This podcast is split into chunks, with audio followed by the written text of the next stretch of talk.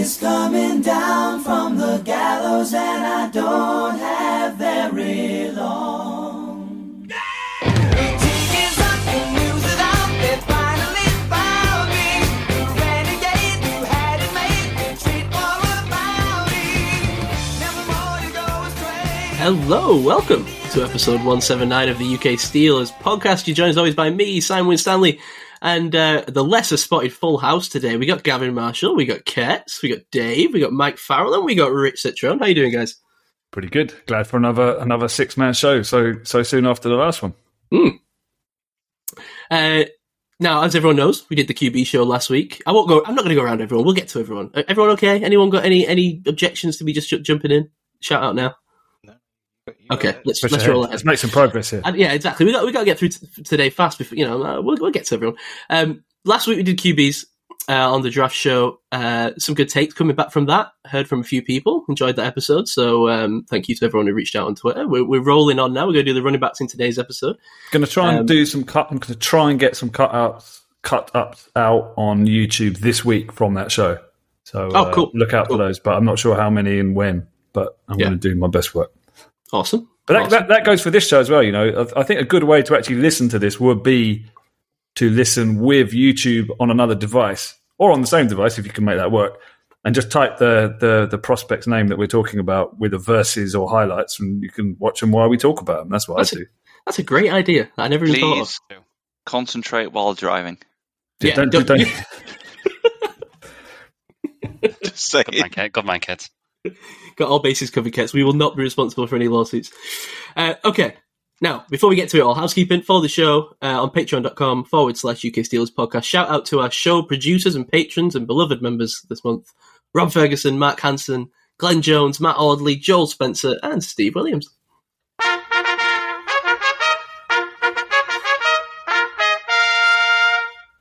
Got the proper trumpets back. Left the mouth trumpet in Paris. So that's mine. The Mouth Trumpet in Paris. Now, that's a good band name. Well, maybe not. I don't know. That's a Jay-Z track, isn't it? We don't talk about that anymore. All right, knickknacks. I'm just labelling this knickknacks. Do you want to do the news drop, Gav? Because it seemed like you were eager to in the pre-show. You've informed me. Hit that horn, babe. Let's dance.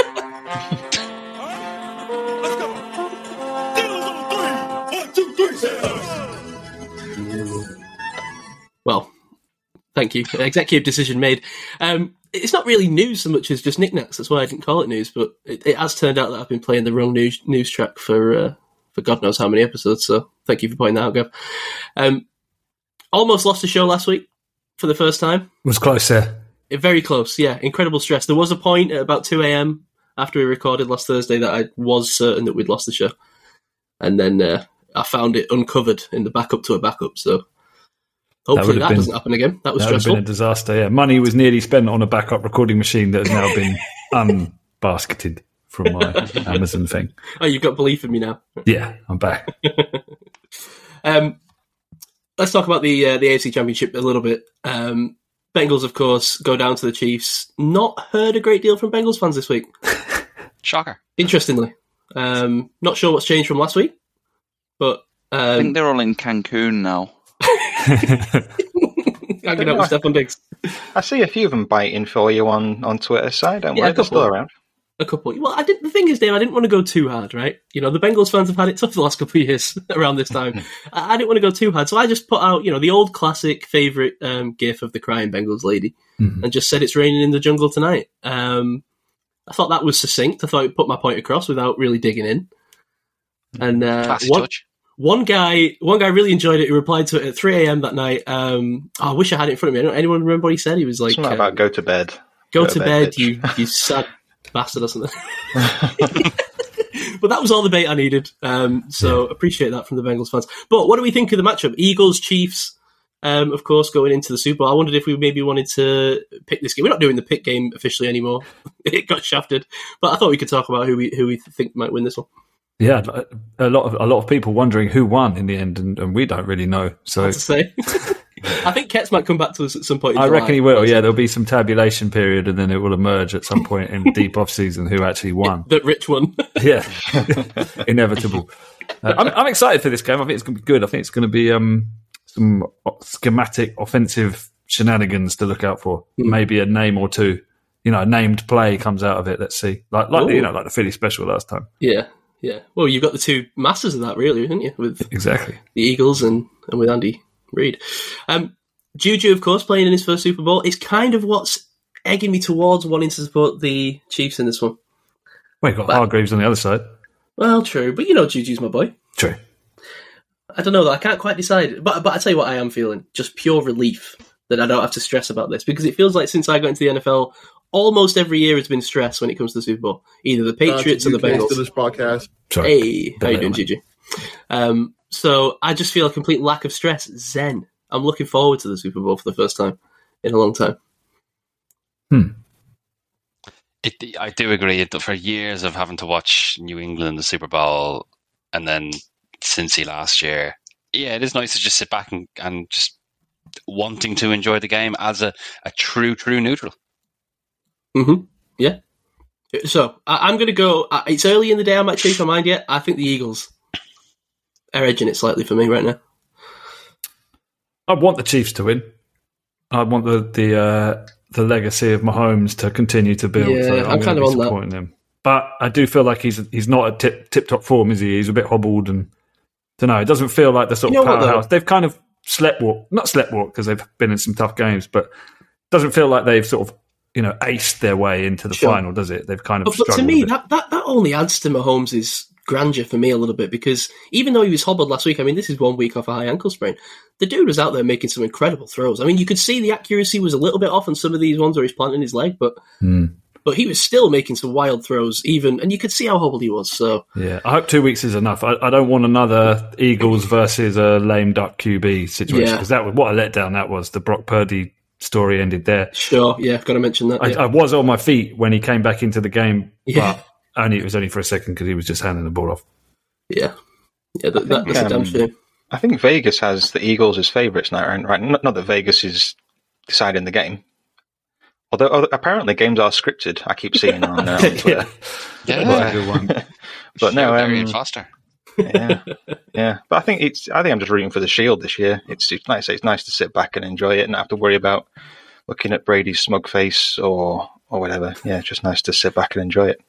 You might be seeing a bit more of Brady's smug face coming up soon on a TV screen near you. Mm. I swear to God, if they take Greg Olsen off that team for Tom Brady, I mean, that's truly the final haunting of Tom Brady, isn't it? Yeah. I can't handle that.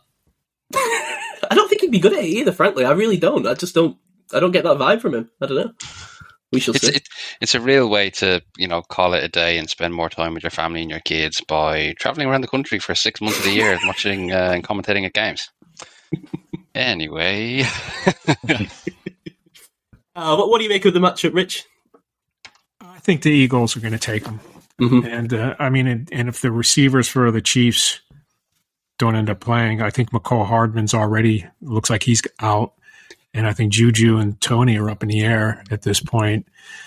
You know, you already have Mahomes hurting, and that defensive line for the Eagles and the offensive line for the Eagles, they're just so strong. I just can't see the Chiefs winning this game. Yeah, it's going to be tough for them. Got to give credit to Greg Rosenthal, man. I never bought the Eagles in the offseason. He saw it, man. He was early on that prediction. Mm. But yeah, you're right. That D line is if they can get to Mahomes, they could be in trouble there, especially with the lack of movement. Ketz, who are you going with? I'm gonna have to go Eagles. I'm very conscious. I'll be sat next to my mate who is a diehard Eagles fan in that bar in Manchester. So yeah, we're gonna be in Beer Keller. Yeah, enjoying. See, you don't get that on the around the NFL podcast, do you? They don't tell you where they're going to go and sit and watch the Super Bowl. You know what? It's full. There's no more tickets left, so this is true. I am concerned they're going to turf you out at midnight, though. No, they're definitely not. It's literally a Super Bowl event. Yeah, but do they know how long it goes on for? Yeah, I spoke to them today. Okay, good. Super Bowl night, and we're all watching through the window. Yeah. On your phone. The glowing... we'll all be back at Mike's hotel room. Yeah, huddling on the glowing crotch of someone's phone. That's another story. Oh man! If I end up huddled around Ketz's crotch at 2 a.m, I'm going to be really upset. Is anyone taking the Chiefs in this one then, or are we going like clean sweep Eagles? I don't know. I'm rooting for the Chiefs, but it's going to be a tie. Yes, great. I'll take them. Why not? He's taking them. Yeah, I could take the Chiefs as well. All right, okay. It's not bad when you get to take Mahomes as the underdog. I think that's good value. All right. Well, we'll talk more about that next week once the the game won't have occurred next week, right? In 2 weeks. No, we've got next week. Could chat prop bets. Next week we'll prop bets, great shout. Oh yeah, we'll do a bit of that, yeah, and we'll do Pro Bowl. We'll dive deep into the Pro Bowl. Well, Senior Bowl recap as well. Senior Bowl is more important than Pro Bowl. No, I'm thinking specifically Pro Bowl flag recap, and that's going to be it. We're not going to have any time next week for a position group either. It's going to be just a skills challenge breakdown. Skills challenge. Okay, what else do I want to mention? Lockwood and Co, Gav. Oh yeah, I just wanted to mention that the podcast has been popping up on various behind the scenes. Yeah, again. Yeah. You mentioned this last week, Bridgerton, and now it's Lockwood. But I thought maybe we could chat about. I don't know if any of you watched it yet, but we can chat about that at the end if we want. All right. But if you don't make it that far, watch Lockwood and Co because we want season 2 to be renewed, and we need people to watch the whole thing from start. I think it's looking popular, right? It's like top of the. But you never can. You just never know with Netflix. I know. Like, yeah, thing can be the most popular thing ever, and they just don't renew it. Even if you don't want to watch it, support the show and just put it on and leave the house. Exactly. Yeah, they don't know if you're watching it or not. Just leave it running. I watched the first episode. I enjoyed it, but we'll get to that later. Yeah, okay, this is one for Ketz, really. I just feel like he'd enjoy this. Have you seen the Taylor Lewan stuff, Ketz? This week? This was the TJ Watt thing. Yeah. So Taylor Lewan, obviously a free agent tackle this offseason, right? Fans have taken to Twitter to try and recruit him. He puts out a video this week saying, he loves the city. He loves how the three lakes intertwine. I enjoyed that line. Oh. But he recently definitely an important factor in where you want to play professional sport. He recently asked TJ to come on his podcast, colloquially known as Bussin' with the Boys. During Super Bowl week and was denied for the third time, which he said was bad teammate vibes. But then he also admitted that he spit in TJ's face one time and punched him in the nuts, but said he wanted to turn the page. Is that an olive branch? I don't know. So, I don't know. I watched the video today because I was just reading about it. And, it's in a more jokey tone, I think, than it sounds like it is when it's written down. but it sounds to me like maybe TJ isn't taking it as a joke and actually doesn't want anything to do with this dude. Right. Defense and offense don't need to be particularly close, do they? Who cares? Yeah, they can go up against each other. Yeah, exactly. I'd be well up for Lewan coming in. That'd be great. Yeah, how old is he? That's my only question. Cause he's like 32, is he? He's been coming off a lot of injuries. True. But maybe that's a good reason why you'd get him. Otherwise, you wouldn't get him, would you? Yeah, could come on cheap. Yeah, see what he demands. Yeah, but. Steelers aren't looking too hot in cap space right now, according to a lot of people. I'm not too worried about it yet, but we'll see what happens. But my cap's gone up, so I think they're not as bad as they were. All right, I think that's about it. Oh, this popped across the ticker quite late. I only saw it today. I'm not too familiar, but maybe you guys will be, or maybe Rich. Former running back Sidney Thornton passed away, age 68. I don't know if you guys. Really? I don't know if you maybe you hadn't seen that yet, Rich. Yeah, but no, I didn't see that. That popped across my ticker. I'm not particularly familiar with Thornton, but I wondered if you might have I remember memories. Sidney. Remember Sidney, power back. Yeah, wasn't too bad of a back, pretty decent. All right, fair enough. Well, thoughts go out to him and his family, and we shall roll on. Okay, shall we get to the class? Right, I've got a little thing. Got a little thing. No, just don't expect this for every class, but I prepared a little jingle to bring us into the running backs. Okay, ready? Is it fair to say that our definitions of wiggle are all different? Maybe. Wiggle is an elusive X factor type thing. Talk about quick things. Opinion on what wiggle means. Yeah, not amazing wiggle. Can you give us your wiggle rankings?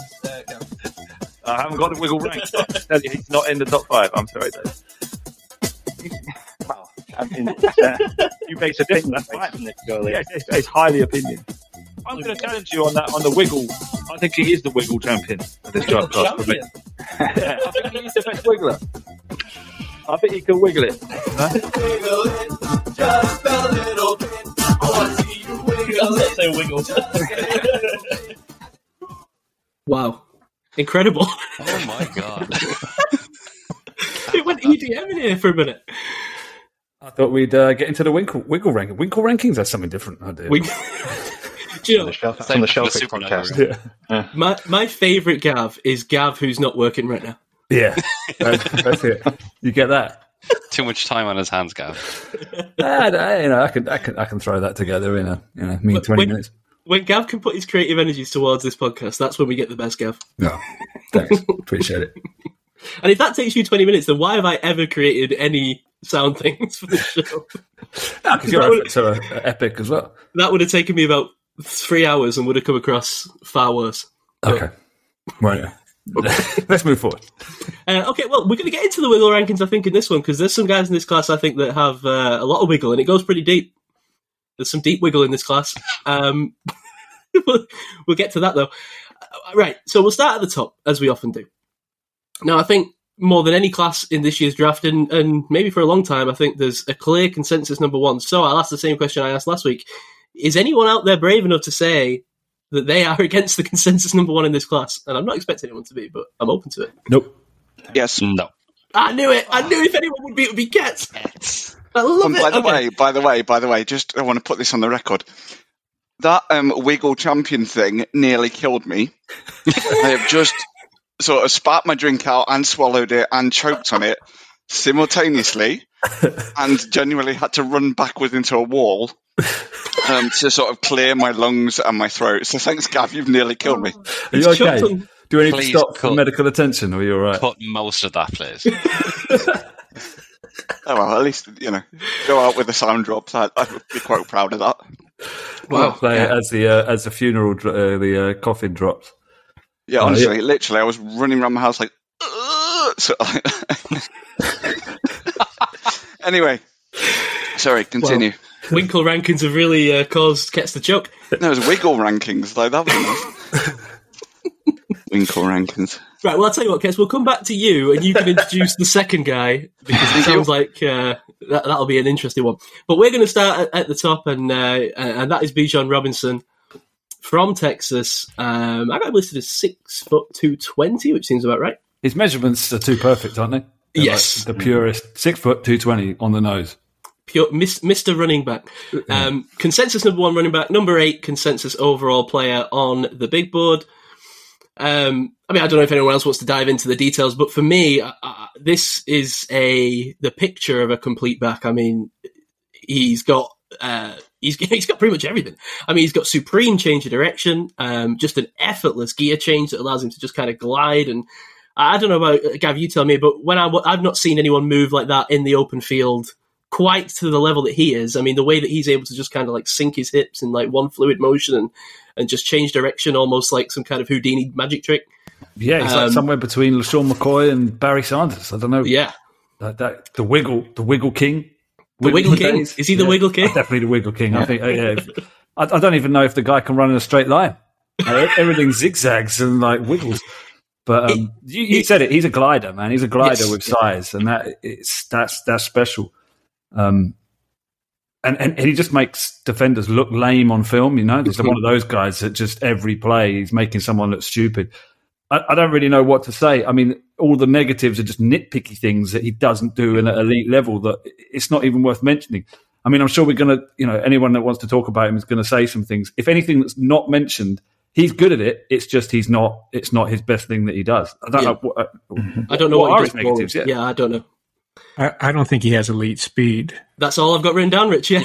But besides that, there's really nothing. Yeah. But the speed's fine. It's not like he's slow. Yeah, he hasn't got that sort of breakaway speed. No, he'll get caught from behind like Le'Veon. In fact, he reminds me a lot of Le'Veon. That jump cut he has is insane. Mm-hmm.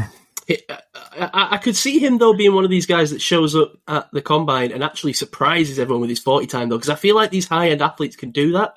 I think he can. You see this all the time, right? A guy trains for months beforehand.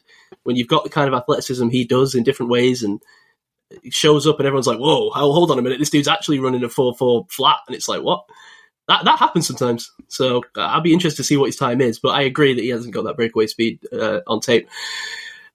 I don't know, though. Like you said, the change of direction is what really does it for me. I've never seen someone move quite the way he does. I mean, he could go one of 1,000 directions within a split second. I just don't, I just don't know which way he's going. I don't know how defenders are supposed to anticipate it. That's what I don't get. But then I think the contact balance is elite, stays on his feet, clambers over arm tackles and leg swipes very easily. I think he's got great vision behind the line of scrimmage. You can see him scanning for holes. He doesn't show as if he's about to burst, but then he does and diverts to another one. And it's just so crisp. Crisp is the word I would use to describe him. I've got three words for every player as Ket's knows, but crisp isn't one of them, but it is what I'd use. Yeah, I mean, the comparison to Houdini is spot on, because the amount of times, I've not watched the sort of all 22 tapes, so you get him from different angles. I'm just watching the sort of broadcast footage.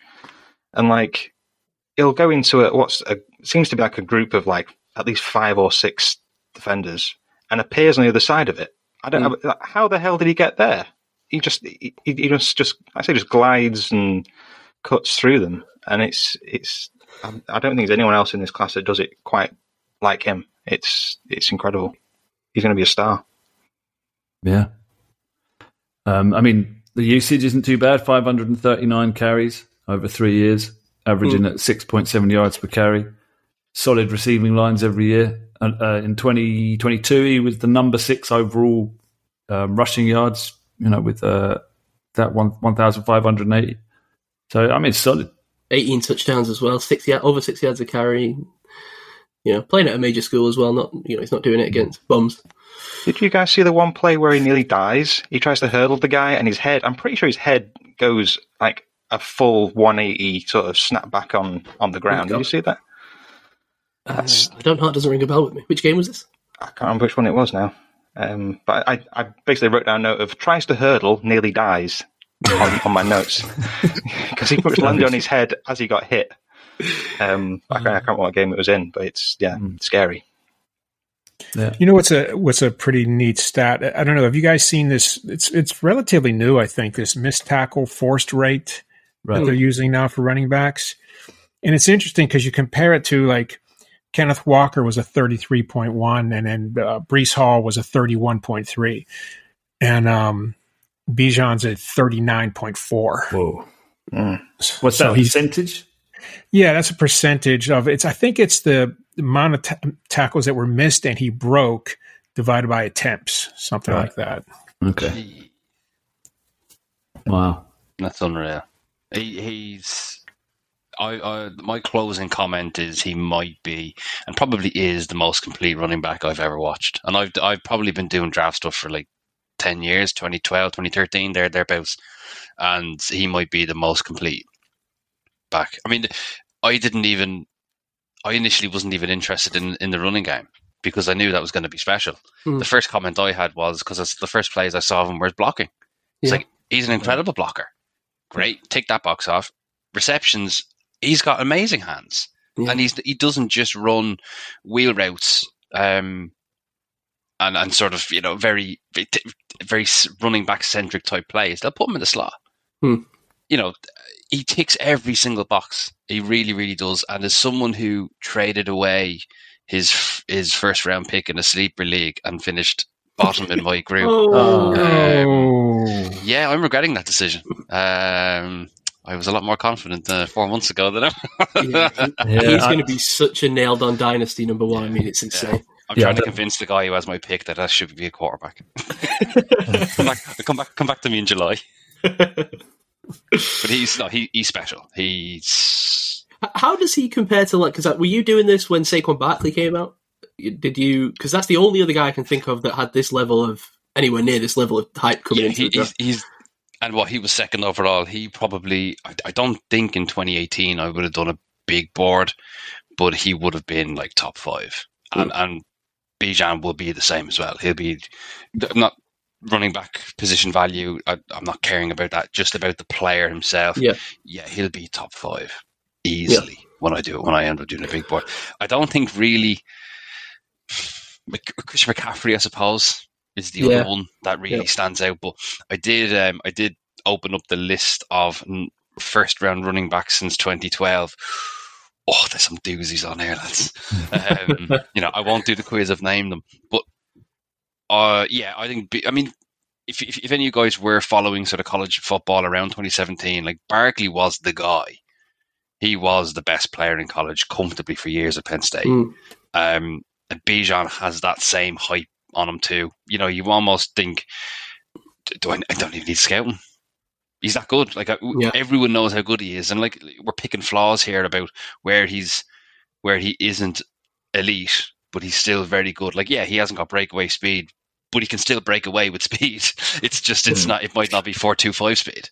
You know, we're being very picky here, and I mean that's probably an Adonis person to be 4.2 speed and be 6 foot 220. Are there any humans like that on the planet? He's going to run like a 4.3 now at the combine, isn't he? Watch him. That's what I mean. Think? Really? You think? No. No, he's closer to 4.5, right? 4.49, 4.5. Yeah. Based on that size. Do you want let's put a kebab on him running under a 4.45, Rich. Okay. How long is that kebab going to be? Oh, sorry, I owe you a kebab. I forgot. How long is that kebab going to be paid? It's going to be some kind of interesting kebab in LA. K-Bob. Yeah, I'm totally with you. This is going to raise such an interesting question as we get close to the draft about running back value because, you know, we saw Saquon, was that 2018 you said might go in the top five? Was he second overall, you said? Yeah. Wow, that's crazy to think now, right? I feel like PFF have really won their war against running back value, right? So I think they owe Bijan some money because I think... they probably cost him a few draft spots, but to me, this is the guy who, regardless of position, could flip an offense, right? It could really make an offense go from zero to hero. So, I mean, what's that worth to you? We can talk all day about metaphorical, theoretical value and what's up in the air and what PFF thinks, but if this guy walks in the building and has had the effect that Christian McCaffrey had in the Niners, I mean, what's that worth to you? We shall see. We shall see, but it almost seems unfair that a team that's at the end of the draft is going to get this guy. Well, I don't think they will. I've got to be honest. I think if I had to guess right now, and I don't know what's going to happen, I think someone winds up with him in the top 10. I just think someone isn't going to want to let him drop too far. I could see someone trading up to get him. Not necessarily the specific team, but can you imagine someone like the Bills getting him? Bills, the Chiefs, even the Eagles. Good night. Oh, the Eagles are picking top 10, aren't they? Really? They're picking 10. That's filth. Let's get Miles Sanders out of here. Yeah, let me check Miles Sanders' contract. Do you want Kenneth Gainwell in fantasy, Mike? One day. All right, we won't harp on too long about Bijan Robinson, but I would be surprised. We've only done two positions so far. I'm thinking about I might attempt a big board this year, Mike. We'll see. I need to look into it a bit more. I'd be surprised if he's not going to be in the top 3, 5. Because he is elite. Can I pour a little bit of water on this? Yes, loving this. Talk to me.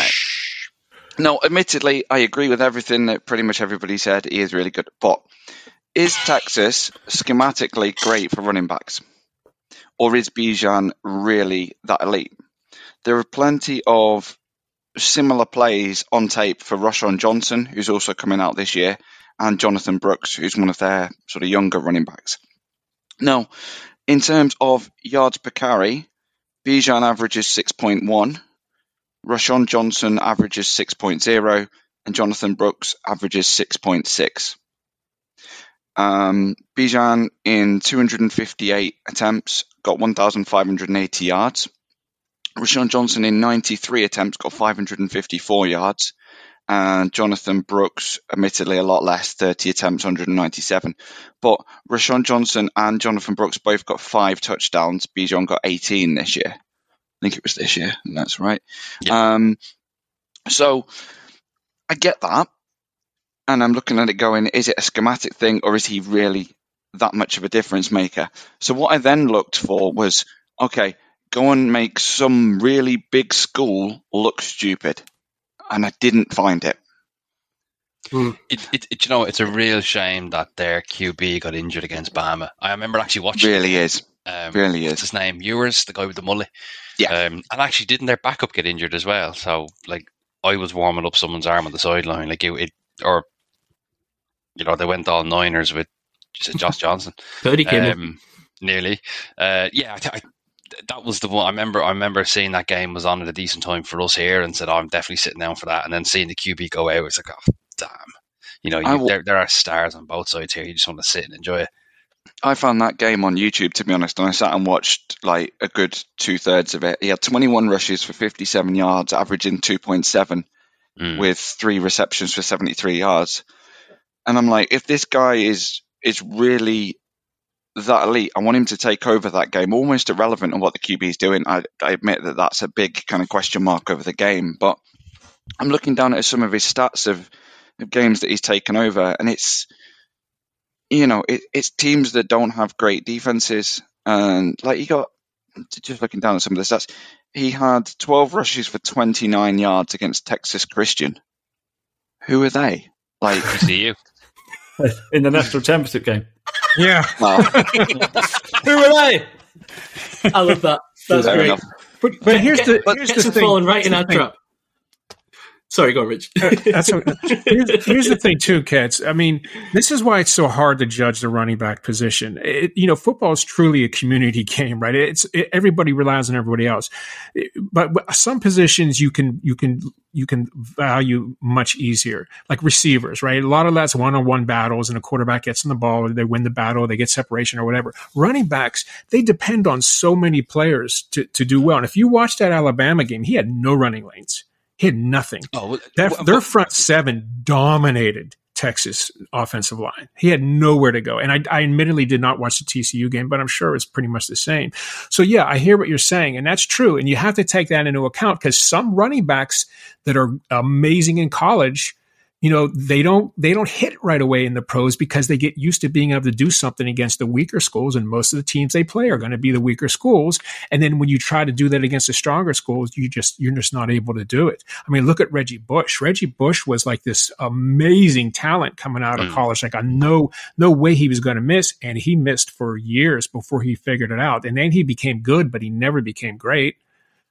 So you do have a point. I understand what you're trying to say with Bijan. And it's hard. It's very, very hard to judge these guys. You could have a power back down here somewhere that ends up having a better career than he does. I mean, it's possible. I wouldn't bet on it, but it could happen because those types of backs are really hard to judge. Yeah, I mean, I guess it comes down to what you're looking for when you're scouting. And it's changed for me over the years. I think the focus now is you're looking for that ability to overcome poor line play. And you're saying, Ketz, he's just taking what's given, right? But I think what you're looking for to produce above what is given, you're looking maybe not at speed and not thump, but more about like elusiveness, like the fighting through contact. So you're getting yards after that initial contact one way, and then shiftiness and wiggle basically is another way of avoiding making plays before contact, and then just the vision to find the gaps, and then obviously the fourth thing is what you can add in the pass game, and I think that. Bijan's got all four of those things. He's got the wiggle. He can fight through contact. He's got great vision, and he can add in the pass game. So he's got as good a chance as any to be able to produce in any situation, I think. But I hear what you're saying, and it's one of the hard things to assess with running backs. His ability allows him to be on the field constantly as well, so he can be utilised across the board. In he's not just going to be a guy who's come over 12 rushing plays and no catches. He could have 20 rushing attempts and 5 receptions or something like that. That all of a sudden you're 25 touches a game for a guy who I don't believe has an injury history, as far as I can see from the last 2 years of playing. So he just ticks every box, And I know some teams don't want to rely on one back and they want to go committee because they want a scat back and then they want a 6'5" mauler or whatever. But he just ticks every box. As I say, I'm looking back at some of the numbers of that Bama game. It is a real shame that their QB got out in the first quarter because, some backup I've never heard of ended up finishing the game. Actually, didn't play that bad, but he had no chance in that game. Yeah, no, understood. Now, it's a good point, though, Cats. I mean, it really is. I wasn't trying to get down on your point at all. It is a very good point, and I can only think of 3. NFL running backs that were so good they could overcome, being keyed on and poor offensive line play, and so it's tough. Who are those 3 backs, Rich? I would say Walter Payton, Barry Sanders, and then this guy ran behind a good offensive line, but he was keyed on every play, and O.J. Simpson. Mm. Mm. Barry Sanders is insane. Guys, yeah. I heard you kind of compare this guy to Sanders. He's got a little Sanders in him, but Sanders is another. Watch anybody out there. Watch. Go on YouTube and watch his highlights. Barry Sanders, like no other back that's ever played the game. Just no one is like him. He's just freaking amazing. That's God-given talent. Yeah, I wasn't. It wasn't a direct comp. What I was saying is, if you watch the Bijan highlight tape. Now he's not doing it on every play, but some of his highlights where he's dancing around and cutting back and forth, and people are missing. That reminded me of Sanders. Yeah, he's got a little Sanders. Yeah, Sanders for sure. He's quick. Yeah, and OJ, that's a great shout because he was in an era where everyone was stacking the box against him, right? It's like you're saying. Oh, you were stacking him every play, and he was first back to ever rush for 2,000 yards in a 14, I think it was 14 games or 12 or 14 game season. Ooh. I'm not sure if they were doing that with him when he was at college as well. Yeah, USC. You know, he's seen loaded boxes since day one. Kets, you got any? I don't know. Have you been diving through Bijan's bins trying to find? I don't know, things he might have done wrong, betting slips. I don't know. Anything else in his background you've got? No, I've not really done a lot of background on these, to be fair. Okay, all right, I won't come back to that then. That's fine. Oh no, Kets, we've not done our background checks because usually I just say our Kets will handle that. Yeah. It's a quarterback specialist discipline. Okay. All right, okay. I see. I'll bear that in mind going forward. Caveating it. Right. Well, in that case, Kets, before I hand it over to you to go through your first guy, I would like to hit you with the Uno reverse. Because as you were going through Bijan's, your theory there on Bijan, which I enjoyed, your point there was, the guys behind him would do it. You got Roshon Johnson. What was the other guy? The third guy? Jonathan Brooks. And they've just signed like the number one sort of running back prospect in the nation as well. Oh, really? So maybe it's kind of running back university. That's what I was wondering. Interesting. Well, what I was going to say was, I don't know about the third dude, but you mentioned Roshon Johnson, who, by the way, sounds like that. You know that meme of the cat that can talk from like the early 2000s? Remember that? Anyone remember that? Where he's like, Roshon Johnson. No. No one remembers that. That's like one of the first memes. I think that's a dream you had once. Wow. Yeah. Okay, everyone listening knows what I'm talking about. It's just you five. In fact, when I send you this later on, if I remember, you're all going to be like, oh yeah, the talking cat. It's like early YouTube. No one knows this. Are we talking about the cat or are we talking about Roshon Johnson? Anyway, the point is... Do you mean that cat that goes, well, hi? That one? No, it's like... Right, it's the early days of YouTube, Dave. Progress. This is progress. This is important. Oh, no. The cat can kind of talk, and it was like... It fascinated everyone in, like, 2005 that it kind of talked. And what the noise that it made was... Roshon Johnson. It was O'Long Johnson, I think. Yeah, but it sounds like Roshon Johnson. So whenever I hear his name, I just think about the cat going, Roshon Johnson. Anyway, what was I saying? That was what I was saying. So your point, Kets, was that, is it so much Bijan or is it the Texas system? Because, we've got this other guy doing it. Well, let me tell you, you may have overlooked my good friend Roshon Johnson because I watched him as well. No, I didn't overlook him. I liked the dude. I thought he was very impressive. And that's why I was going, so why is Bijan so much better than this dude that I can get four or five rounds later? I had the words of Rich ringing in my head as I watched this guy, right? Now, remember when we drafted Franco Harris, Rich, who else came out of that draft from Penn State? Lydell Mitchell, and everyone thought he was the better back, right? And we took Franco, and he turned out to be, we all know the story there. Well, let's talk about Roshon Johnson before we get any further. Let's get these Texas backs out of the way. So he averaged 6 yards a carry, as you said, Kets. Productive in his opportunities. Tick. Played for 4 years in college. Was never the lead back, so he's still relatively fresh. Only 22. Fresh-legged and young. Tick. 6'2", 225 pounds, and apparently can run a sub 440 40 time. So size and athletic tools all in one package. Was a four-star recruit as well. No slouch in that regard. Didn't come out of nowhere.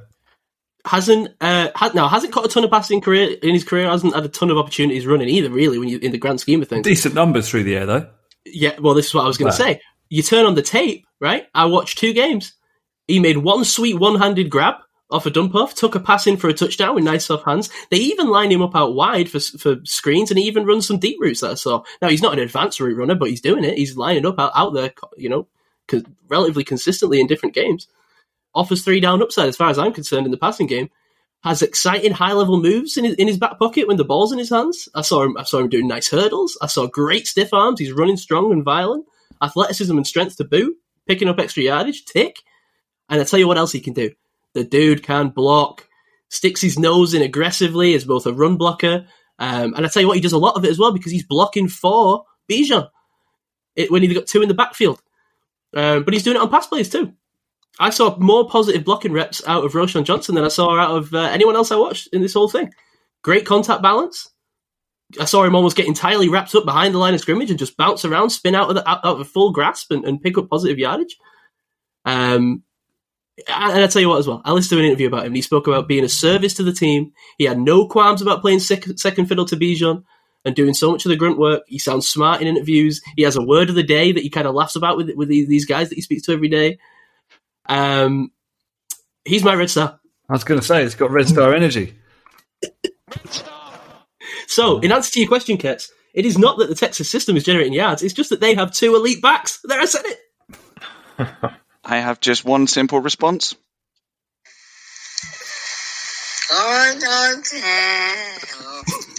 There you go. What was that? Sure, that really sells it. That was size meme he was talking about. I know. Hang on, he's only played the first one. The cat says it like 8 times, and there's times he says it when it sounds more like... It's the drawing board.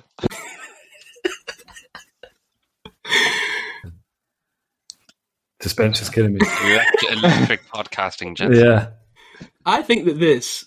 Where's the tap dance for me while I find the right clip? Right, okay. So you're laying your cards on the table here, so and I appreciate what you're doing. But, I tried. It was kind of hobbled by various things, but yeah. Oh, nice. I can see where you're going. I can feel the excitement in your voice building to that red star proclaimant.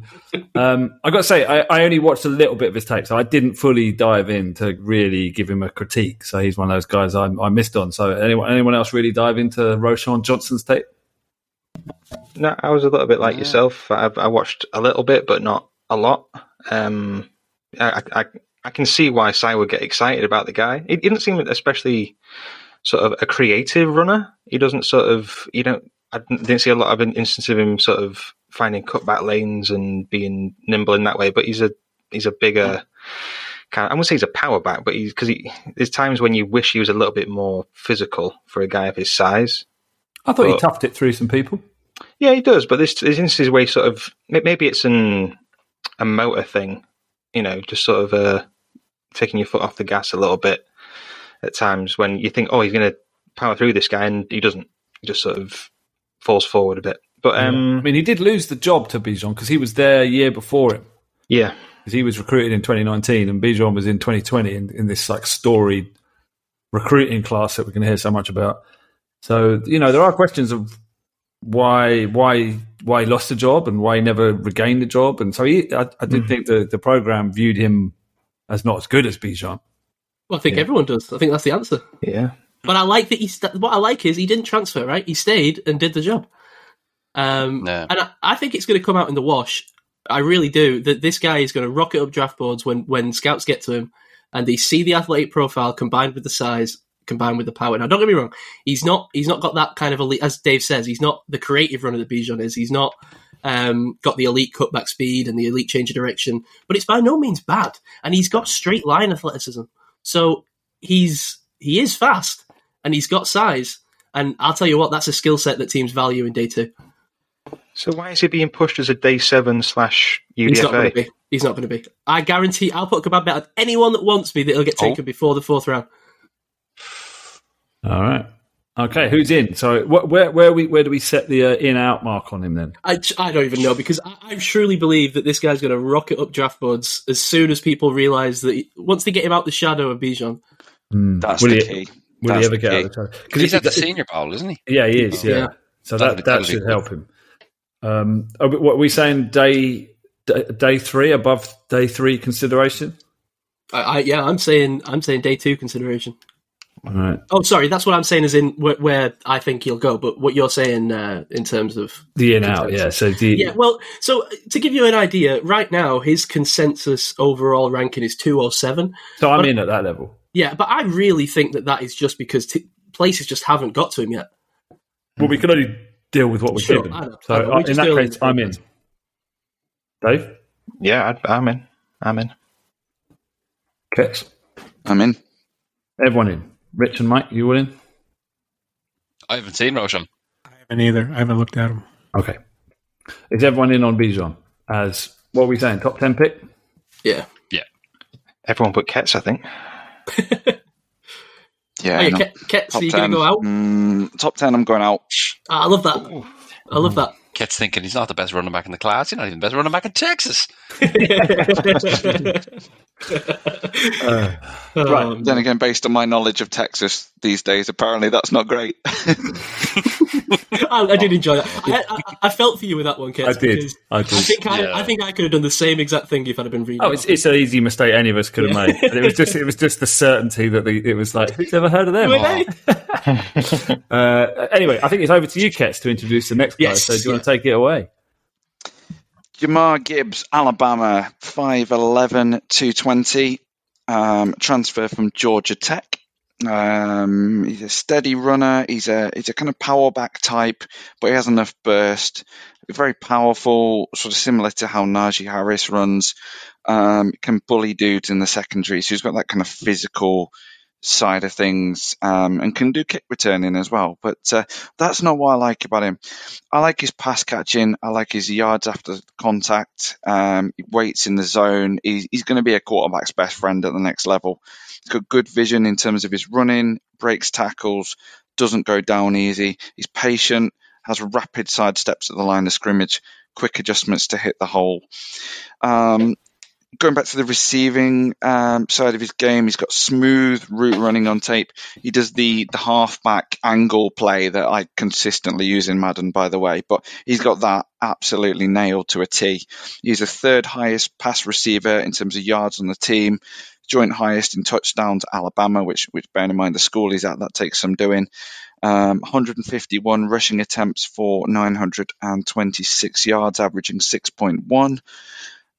7 touchdowns, 44 receptions in the pass game, with a further 3 receiving touchdowns for another 444 yards. Commentators cannot keep up with this guy's change of direction. As they're trying to explain what he's doing it quicker than they can keep up. He pivots effortlessly, he's shifty, zigs, he zags, he's definitely got that wiggle, Gav. He falls forward as well, always trying to gain consistent extra yards every chance he gets. He's got an ability by somehow staying on his feet in terms of his contact balance. He just keeps a play alive. And he's never quite fully down when he's tackled. He's always kind of pumping his legs and thrusting forward to try and gain those extra yards. You consistently hear on tape, particularly in the Texas game that I watched, the first down and more. He's not just running for 10 yards, he's running for 20. It's explosive plays consistently. Pass protection, that's the element that's missing for his game. He's more of one of these guys that looks at it so that the team kind of think it might be a running play, but as soon as it's a passing play, he's out on an option for the quarterback. He's getting out wide either in the screen game or into the zone in the sort of short to intermediate zone to get into a position where you can receive a pass. He's a go-to dude in terms of being reliable and having great hands on third down plays. He mentioned in an interview that Christian McCaffrey was his inspiration, and depending on landing spot, I think he's got potential to be better. Wow. There's some amazing plays on tape. There's the pass protection, there's one particular play that I saw, and Gav picked up on this, where he kind of just completely missed a passing sort of block. I don't know if he was trying to block or if it was in his kind of alignment to block. He just kind of seemed to let a blitzing linebacker run straight past him. But to be fair to the linebacker, he looked like he was shot out of a cannon. It was an amazing piece of kind of pass sort of offense from the linebacker. In terms of, just his ability to create plays. There was plays on tape where Bryce Young was kind of scrambling for his life, and Jahmyr Gibbs just found some space in the end zone. He's got enough pace to be able to get open and create separation. He's got the kind of separation abilities that a wide receiver has, but also he's got the running back talent to go with it. So to summarize it in one of Sai's three words, he's my red star. Ooh. Red star. Nice. Man, I don't even know where to pick up on that. I think we got to go to the Christian McCaffrey comment, though, because you are firing up the hot take machine today, Kets, and I'm loving it. You know me and my takes. Always going to get some value. No, I don't know, Gav. I was getting the impression from, you know, obviously we had a little chat about Gibbs on the WhatsApp. I was the impression maybe that you weren't a big fan. I don't know if you want to bounce off that or... I am a fan. Okay. But I'm not sure I watched the same games as Kets because I think he's got a branding problem. I don't think he's a running back. I think he's a backfield weapon. Like he's an electric receiving back and he's great in space. Serious long speed, home run hitter, you know, everything Ket said about that side of his game. You know, just the body control, the hands, you see watching a running back making contested catches. It's like, well, okay, geez, that's some skill. And he does line up as a genuine receiver outside the numbers and is the target for Alabama, don't forget. So he's, you know, they're not wasting. They're giving him targets when they've got, you know, some great receivers. You know, some of his best stuff is where Bryce Young has gone on to full scramble mode and Jahmyr Gibbs is out there working back, you know, coming back, trying to help out his QB like a receiver, you know, becomes an extra receiver out there. In fact, got a TD versus Texas on that scramble drill, working back towards Bryce Young after a player broken down. So, but let's talk about him as a runner. I mean, I like his vision. I like his cuts. He's got good patience. He's got speed. He's got burst. You know, I think he's be a very effective outside zone runner. You've seen the comps to Kamara, I'm sure. I think that's pretty chalky, but it's kind of right. I mean, I think that's the kind of running back we're looking at. I didn't see the power to move the pile in between the tackles. I mean, he's not afraid to put his hat down and drive into a dude, but I didn't see like the leg drive. I didn't see the contact balance you talked about. Ketch didn't see it. I thought he goes down at first contact every time. I thought there's times where he does try to go between the tackles. He looks like he's just running into a brick wall. I sent that that clip of him getting spun backwards into yesterday against the, you know, he lost the backs on backer drill basically against Arkansas. But then, you know, the very next play he'll come back and break the next one free for a touchdown. So, you know, that's what you're getting. You're getting volatile running back play with high level running back receiver play. So my only concern, and you mentioned the blitz pickup as well. The pass protection is not there. He's all right when he's got time to set his base and low into the contact, but he hasn't got the size or the wherewithal to do it, I don't think, to be effective. But maybe that's something he can improve. But the other concern is I worry if he's going to suffer the same problem as DeAndre Swift, of just having concerns about being able to stay on the field, like durability, because I'm not sure he's really been tested in that regard. He's got that kind of skinny frame. I mean, you look at the weight. Where is he? We got 5'11", 200. That sounds great. I mean, that sounds like, you know, anyone above 195 as a running back, you're thinking, okay, but he just looks skinny, man. His frame is slight. So I've got power issues with him. And the other thing is, please don't let him go to the Ravens. I like the guy. Don't get me wrong. I really like him as a receiving back. I just don't think he's that complete back. Yeah, he actually, I don't know if you said this, Kits, but he actually led Alabama in receptions. You mentioned the yards and touchdowns, but I don't know if you mentioned the receptions. He led them in, I think he had 44 receptions. And his 26% of his snaps he lined up as a receiver, and 52% of them he ran receiving routes. So I agree with what Gavin's saying. I think he's fantastic. I think you said he's 220. If he was 220, I would have him. I might put him above Robinson because 200. I've got 200. Yeah, he's 200. He's 200 with that 4.32 speed. If he did weigh 220, he'd be Eric Dickerson. I mean, that's Eric Dickerson range right there. But I like him a lot too. When he decides what hole he's going to hit, and he hits that hole, he has another gear, and it's just like it's like he's shot out of a cannon. He's so fast. The acceleration is so fast. He's definitely really, really impressive, and he's only 20 years old too. You know, so yeah, I like him a lot, but I think he's going to have to fit a role because you got to remember too, he's 200 pounds. There's only two bell cow running backs in the NFL that are under 205. Only two. You know, centers like 17. There isn't, and every team doesn't have a bell cow, but of the bell cows in the NFL, there's only two, and there's 17 that are over 205. You know, so do you call Kamara a bell cow? He's not under 205, but I would say he is. Yeah, he's bigger than that. Yeah, he's tough. I mean, he's got a bit more toughness to his game, doesn't he, than Gibbs? If that's your comp, I think. Yeah, I think Kamara's bigger than Gibbs. I think I haven't checked his weight stuff, but I'm not 100% sure. Well, I mean, like you guys are saying, I mean, I think you said 220 Ketz when you. I don't know if you misread it or that's what you've seen, but I mean, I've heard rumors he's not even 200 pounds. I've heard rumors he's slightly under that. I don't know who's following these players around with a set of scales, but you know, it's the usual college. You know, who's starting these rumors? If anyone is 190 something, they're probably going to say, yeah, give him 200. Yeah, Kamara's 215, 5'10", right. 215. He's a bigger guy. Yeah, but yeah, I mean, I think I've watched the same tape as Gav has. I mean. He's an offensive weapon. There's no doubt about that. He's a creative and useful guy as a receiver, but he's not. I mean, how many teams actually use a bell cow back these days? Most teams use a committee, but if you're looking for that, this isn't him. He's definitely a weapon you want to deploy, but he's not going to be a massively effective runner of the ball. You know, On passing downs, you don't want him pass blocking. I mean, I think I know Gab's in a couple of clips, but there's more than just those few that I've seen of him failing, if not sort of entirely misreading the situation and facing the wrong way, just completely misreading it. It's not even a lack of physicality, just not looking in the right direction, picking up the wrong guy. You know, which is a cause for concern. I know it is for me. I don't know if teams are looking in that way because they're probably not looking at him as a guy who's going to be pass blocking. He's a guy who you're going to be getting catching the ball, splitting him out wide or whatever. But that's a cause for concern for me, anyway.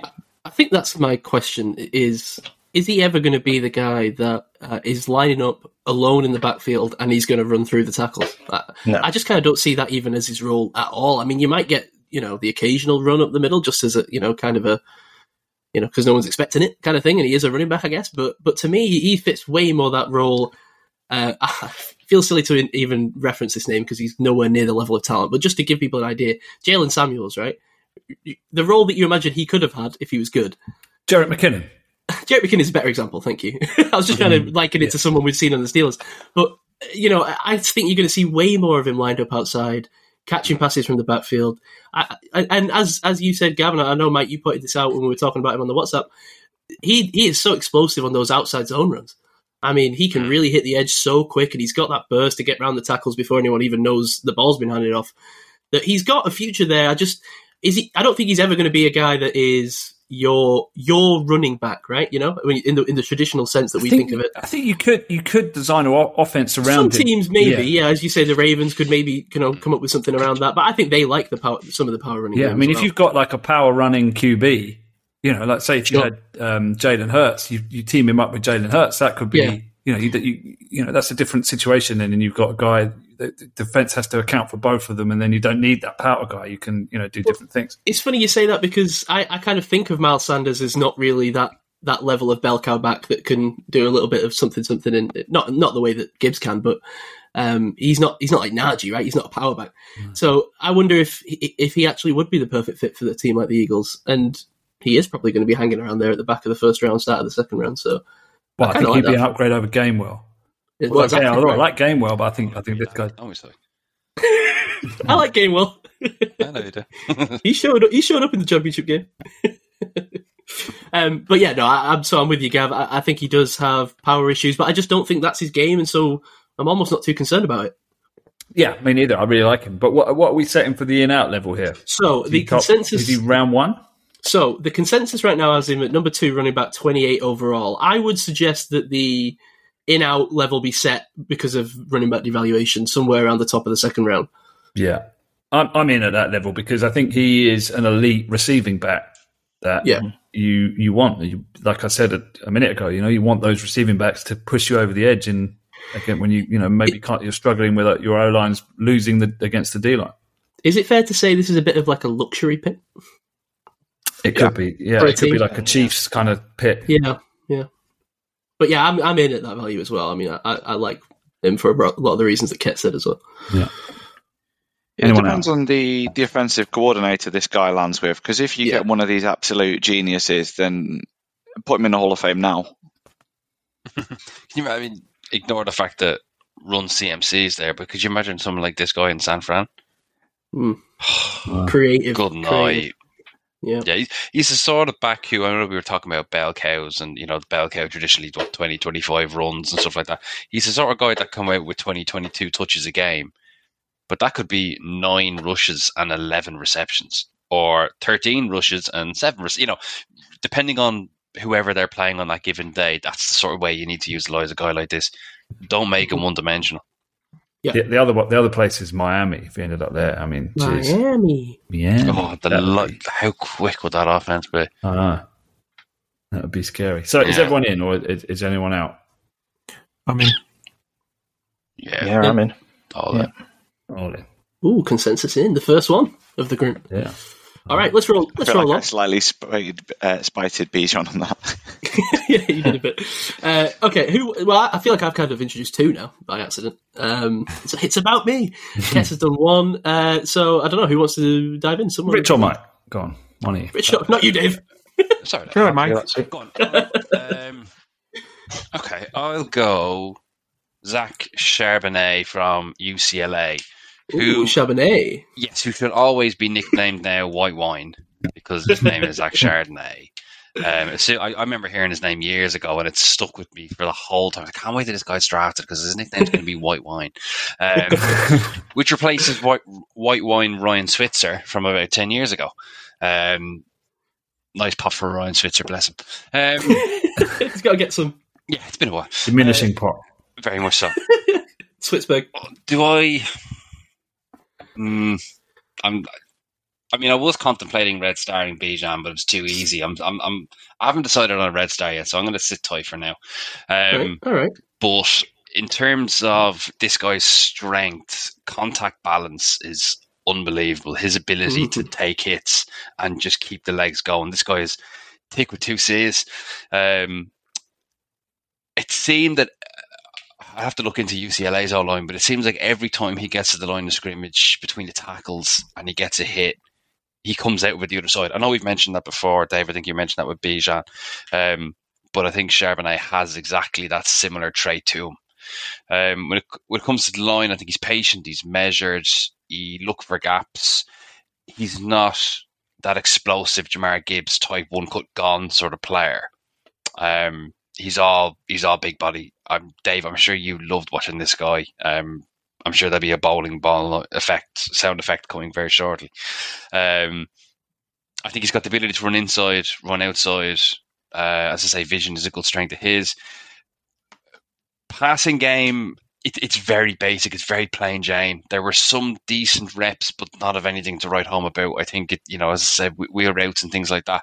Safety blankets out of the backfield for the quarterback. They're not proper routes that he's been asked to compete in. So he hasn't got the level of eliteness like Robinson and Gibbs have in that area. But I was a little bit disappointed in his pass protection. He has the physical ability to do it. He's just massively missing on technique, I think. He can throw himself into the spokes of the wheel and hope for the best, but I don't think the technique is there. Hopefully that's something that can be picked up in time. He's one of the guys that I think can do it. Not can do it now, but will be able to do it, because he's got the shape and the size to him. Like, I don't know if you mentioned, he's 6'1", which I think disqualifies him from the bowling ball team, by the way. Mm-hmm. Is 6 foot still the limit, Dave, on the bowling balls? I discarded the height limit. It became stupid. When the fridge got it, I think we had to... Fair enough. Yeah. But he's 6'1", 220, so he's kind of a taller looking back on the field, and I think he's got the relevant size and aggression that he'll be able to do it once he gets a little bit technique in him, I hope. Yeah, Mike, I just want to pick up. You said I'm not 100% convinced he can pound the rock between the tackles. I've put he's more of a playmaker, more Tony Pollard than Zeke. Against USC, there were no gaps, and he wasn't really creating between the tackles in the power game. They had to sort of scheme him space. But I really do think he is a playmaker. I think if you can scheme him into making plays, I didn't see him as being that kind of burst through the line and breakaway, but more of like a sweep out and getaway guy, which is surprising for his size. He's excitingly elusive for such an upright size guy, and then he uses his toughness to fight for yards after contact. So I think he threatens to beat you in two ways, which is power and shiftiness, and is, whilst not like being a highly technical receiver, he's viable out of the backfield. So that's why he's my... Yes. This guy can beat you in many different ways, I think. His nickname is the Terminator. All right, slightly overused, but you get that sense. Like when he's trucking downfield, you don't want to tackle this guy. I mean, I think he will live in a kind of jet sweep, outside zone kind of motion role rather than a kind of I-form power back. And I think if he ends up in that kind of offense, he will be great. The vision he's got, he can make a cut if an opportunity presents itself. The patience he's got, the cuts he can make at full speed and make a guy miss in the open field. And he's the kind of guy that you don't mind throwing short to on, short of the sticks on third and long. He's going to make a play. He's going to catch that ball and he's going to run upfield with power. And the guy's not going to know if he's going to have to stick his cleats in the ground and try and bring him down, or try and catch him because he's going to juke him. So I think he's going to be a tough defend, a tough mark. Wiggle, juice, dangerous in space, starters, jukes. It's just the elusiveness for his size, which I think, Jersey scouting, he reminded me a little bit with when he gets up to speed with Josh Kelly, which is obviously the same school, but also he runs tall like Rashad White as well, who obviously was my guy last year in the draft. That's who I was thinking of because I remember him being your Red Star last year, so I'm glad that you've stuck with it. Yeah, so it's kind of like maybe I'm reverting to form. I think he can block. I think he can wall a guy off in space, create a seam for his QB or wide receiver. But he generally wants to like torpedo or shoulder a guy in pass protection. Yeah. So, like you said, it's quite hard to evaluate him in pass protection because a lot of it is read option. So he's often running counter to the QB, often into empty space. So he didn't get that many reps. But they obviously like him in the pass game more than they did Josh Kelly, because I remember Josh Kelly, they used him in a similar role, but they pulled him off on passing downs, whereas Charbonnet was stick out there. And I'm just going to end you with one last thing, which is the quote from his coach, Chip Kelly. Some of you may remember him. He said, he's got a work ethic that's off the charts. His dedication to the film room, his dedication to the meeting room, his dedication to the weight room is unmatched. So, that's a ringing endorsement from his head coach there. So, yeah, sign me up for this guy. I'm so glad, Gav, because I want to request the return of the pink star on this, because to lift the kimono, Roshon Johnson was the last guy that I watched, and I switched my red star at the last minute. It was Zach Charbonnet. I love dudes like this. To me, he's just a pure football player. He doesn't have the very highest athletic ceiling. I could see him not testing super well. I don't think he's got like elite speed or burst or twitch, but as you said, and I just really want to stress this point because you brought it up, Mike, but I think it has to be brought up again, elite contact balance. And this is something I always watch out for. I enjoy watching these guys that can stay on the feet, but he's just regularly bouncing off multiple defenders, absorbing contact. It's truly his most exciting trait. He's got tons of production. He looks like an NFL back. It's weird. I'm terrible at comps. It's not a comp really because it's a totally different style, size of player. But the way he's running in the open field kind of reminds me of the way Austin Eckler looks when he's running in the open field. Obviously, he's got 20 pounds and 5 inches on him, so he looks completely different. But when he's running, just the way Eckler finds a way to just not go down and bounces off like 8 people, like a ping pong ball before he eventually goes down. That's what he reminded me of when I was watching him. And I really think that he's going to develop into a workhorse back for an NFL team. I really do. I think he's got that in him. Do you know what, Gav? Go on, give me that red star drop there, boys. Yes. I was about to say that everyone's pulled the trigger on a red star, but Mike, he's my red star too. Oh! I mean, I don't want to sort of repeat everything you guys have said. I can only agree with everything you guys have said. Just the big, powerful dude who's surprisingly elusive for his size. It's just how many guys that size can jump cut how he does. But I mean, Dave, I've robbed you. You should have had this really, but I thought you usually red star are later rounds guy, so I was coming. I think we would come to you later. I often come from a perspective of who do I think the Steelers will draft. I end up being like the only guy who's drafting, who's like red starring a guy from Grambling State or whatever. But you know, I mean, I've sort of tried to introduce a bowling ball factor this year. So I've given him a bowling ball factor of 8 out of 10. I waited till it finished. Excellent transition. That was funny, man. 8 out of 10. He's only had one fumble in 2 seasons. I don't know how that stacks up against the rest of his career. I didn't really look that deep, but yeah, I mean, for a guy who's being hit that consistently and he's not coughing up the ball, that's a great quality in a guy who's not necessarily seeking out contact, but will get it a lot because he's that kind of downhill kind of back. The pass blocking element, I know I've just hated on Jahmyr Gibbs for not being at pass block, but I can't knock him too much on his pass block because the physical ability is there. It's not the willingness; it's between the ears. It's understanding. It's I don't know if it's a lack of awareness. It's just an understanding that hopefully will come with time and with better coaching. Because he's not unwilling to do it. You see some of these backs that are sort of unwilling to put the head in there and physically block a guy who's maybe, I don't know, maybe a clear foot tall. I mean, in some cases, but yeah, I can't knock you on that too much because the willingness is there, just not the physical between the ears ability just yet. But yeah, he's a guy that as soon as I saw the height and the size, I might like this guy. And the more I watched, the more I read about him. He's a oversized bowling ball in terms of height.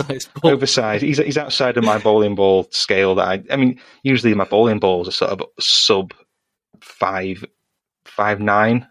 He sort of classes a bowling ball for me. But, yeah, are we losing what the bowling ball is at its heart? I don't know. To me, I don't see him as a bowling ball because of his upright style, because of his. I get what you're saying. He's got that power to his game. Yeah, but bowling balls aren't elusive either. Bowling balls just bowl. Yeah, they just run straight ahead and everyone just flies out of the way. It's true, but no one wants to touch this guy. No one wants to get in his way. That's true. And that gives him that ability as a bowling ball for me. But no one wants to touch me, and that doesn't make me a bowling ball. Actually, I am 5'9". I'm pretty round, so yeah. He does need to work on his pad level. Yeah, definitely. But that'll come. That'll come. I believe in it. Now, Rich, we haven't got a red star. Are you the only one that has got a red star? Have we got all three? Yeah, Rich hasn't yet to deliver his red star, but no, Robinson's my red star. Oh, sorry. Okay. Oh, you guys know me, Najee, Robinson. I don't play around with the red star. I go for the top. Fair enough. Okay. All right. Couple of quick points on the white wine man before we move on. Finishes falling forward. Some nice alliteration for you there, but he does. That's important at an NFL level. Just ask Deontay Johnson which way he's running, and that will underline that point. The stutter steps on Chardonnay are just ridiculous. You're welcome, Mike. Just ridiculous. He changes his feet that many times. I think the guy in the secondary gets so confused which way he's actually going to go that by the time his body's reacted quick enough to processing the foot changes in front of him, he's got no idea, and he's always going to go the wrong way. So this guy just wins consistently with that. And then additionally to that, and this is kind of a slight bowling ball perspective, he is a decent punch hitter on the goal line in heavy packages. He gets through it. And I looked at his size and was like, is he a true out-and-out power back? Is he going to be able to do that? But every example I've seen in and around the goal line was a touchdown. So credit where it's due. All right. So are you in, Kets? I'm in, yeah. Sounds like it, yeah. Is everyone in? Anyone out? It's my red star and I'm out. I was going to say, yeah, everyone's red starring him apart from like 3 months, so yeah. Fair play. Okay, I want the moral red star on this, Gav, if he turns out to be a star. Okay. Thank you. Just letting that be known. It's not being wrong. We'll be the pink star and the mauve star one day. Yeah, the brown star. So that's another consensus in. Yeah. I'm glad, actually. I didn't think he would be, so I'm glad that he is. All right, who would like to go next? Rich, you want to start with anyone? You don't have to. Feel free to say somebody can go. I'm still thinking. All right. Dave? Okay, I'll go with someone who... I mean, I haven't looked at the consensus, I'll be honest with you. I've sort of... I'll give you that, Dave, don't worry. I've not really deep dived into what everyone's thinking, because you can't really trust it at this point, because what is the consensus right now? But Zach Evans out of Ole Miss, 6 foot, 215. Again, sort of a power back in a sense, because in that he consistently breaks tackles. He lacks that sort of elite speed in the same way that Charbonnet does, but he gets to the edge quickly, turns the corner. Maybe the lateral speed is better than the long speed. Does that make sense? Yes. But once he's in that sort of second level, he's got good field vision and can follow with blocks sometimes. There's sometimes where he's sort of rushing ahead of it or sort of following it in the wrong, sort of choosing a cutback lane that's not really there. I guess the vision is inconsistent. He does well enough as a receiver. I'd like to see a bit more production out of him as a receiver. I don't think he can't do it.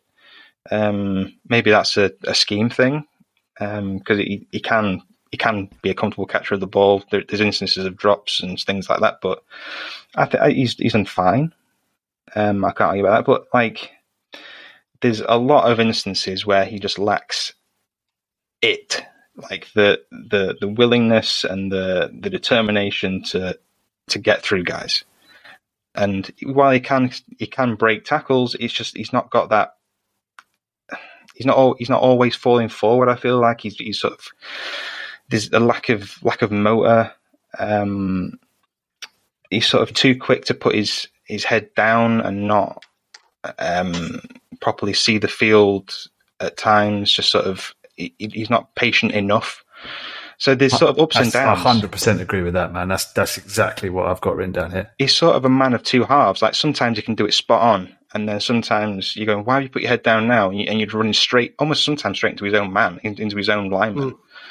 Yeah. It's sort of weird, isn't it? Because it's also his best asset is his yards through contact. Yeah, but he just wants to get into contact. Like there's times where he could cut a juke or get he could break one for a first down, but instead he's just putting his head down and driving into a blocker.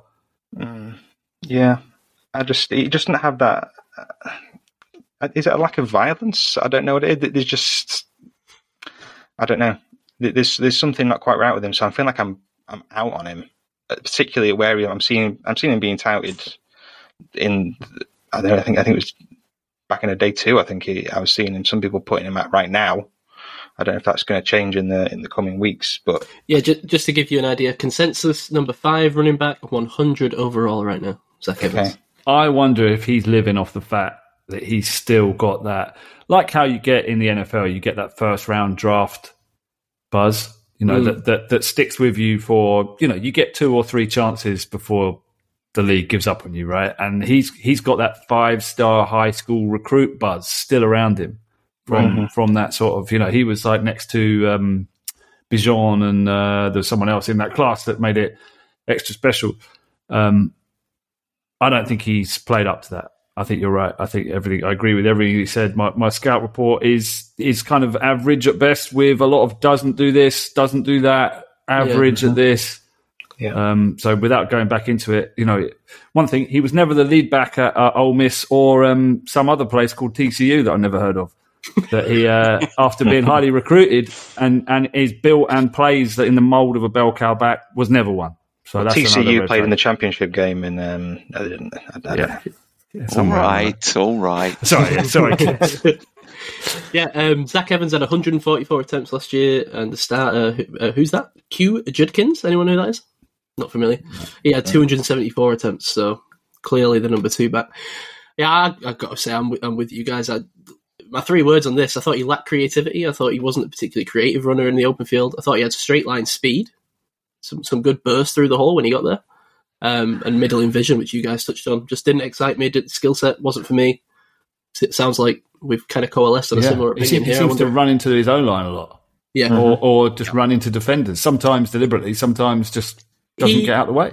he was getting some, you know, he's picking up some nice gains on these kind of outside zone runs or whatever. But to me, it felt like they were just kind of rinse and repeating what he was good at, and rather than him showing any real versatility or ability to do.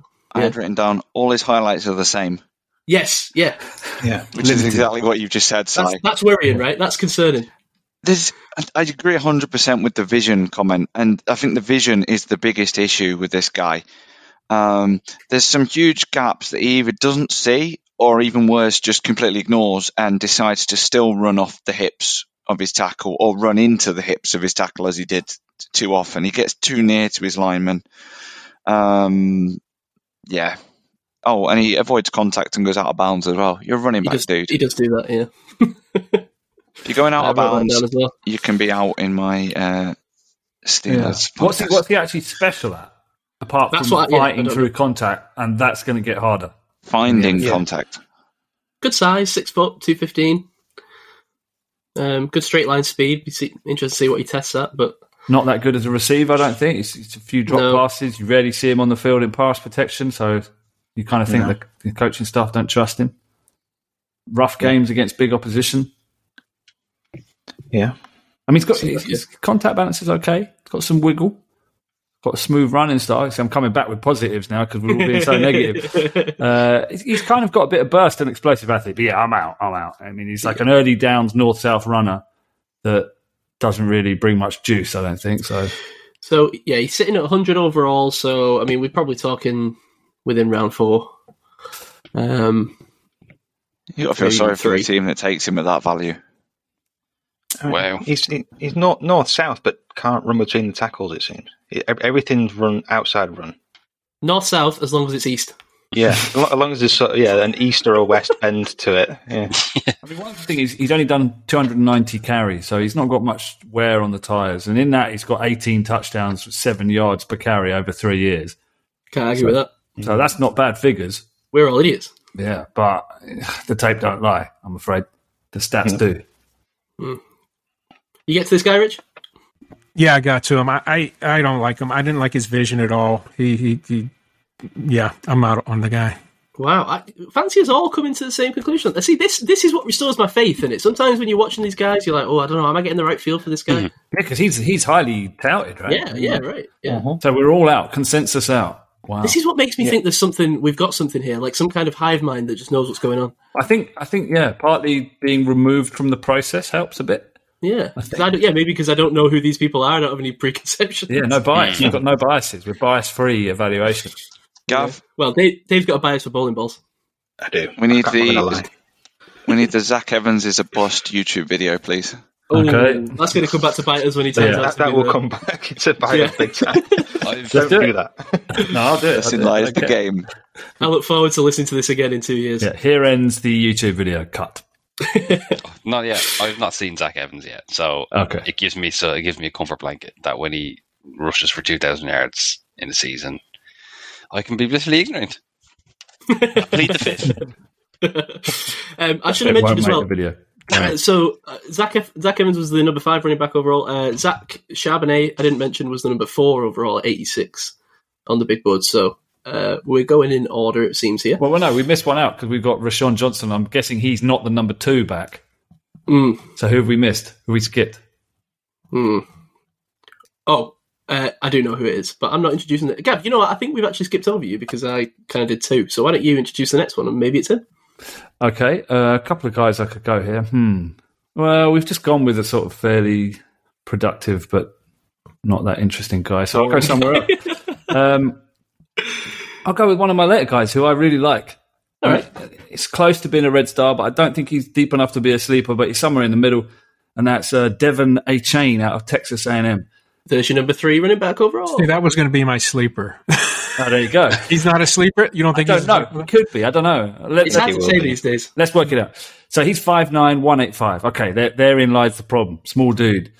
3-year player, 369 carries. So not that much usage, 7 yards per carry, 21 touchdowns. So the guy's a red zone weapon, 65 receiving targets, 5 touchdowns through the air. So he's like an explosive third down speed, acceleration guy with good receiving shot, serious long speed. I mean, he is he is still accelerating as like the pursuit convoy is beginning to tire up. Like he's still getting up to speed.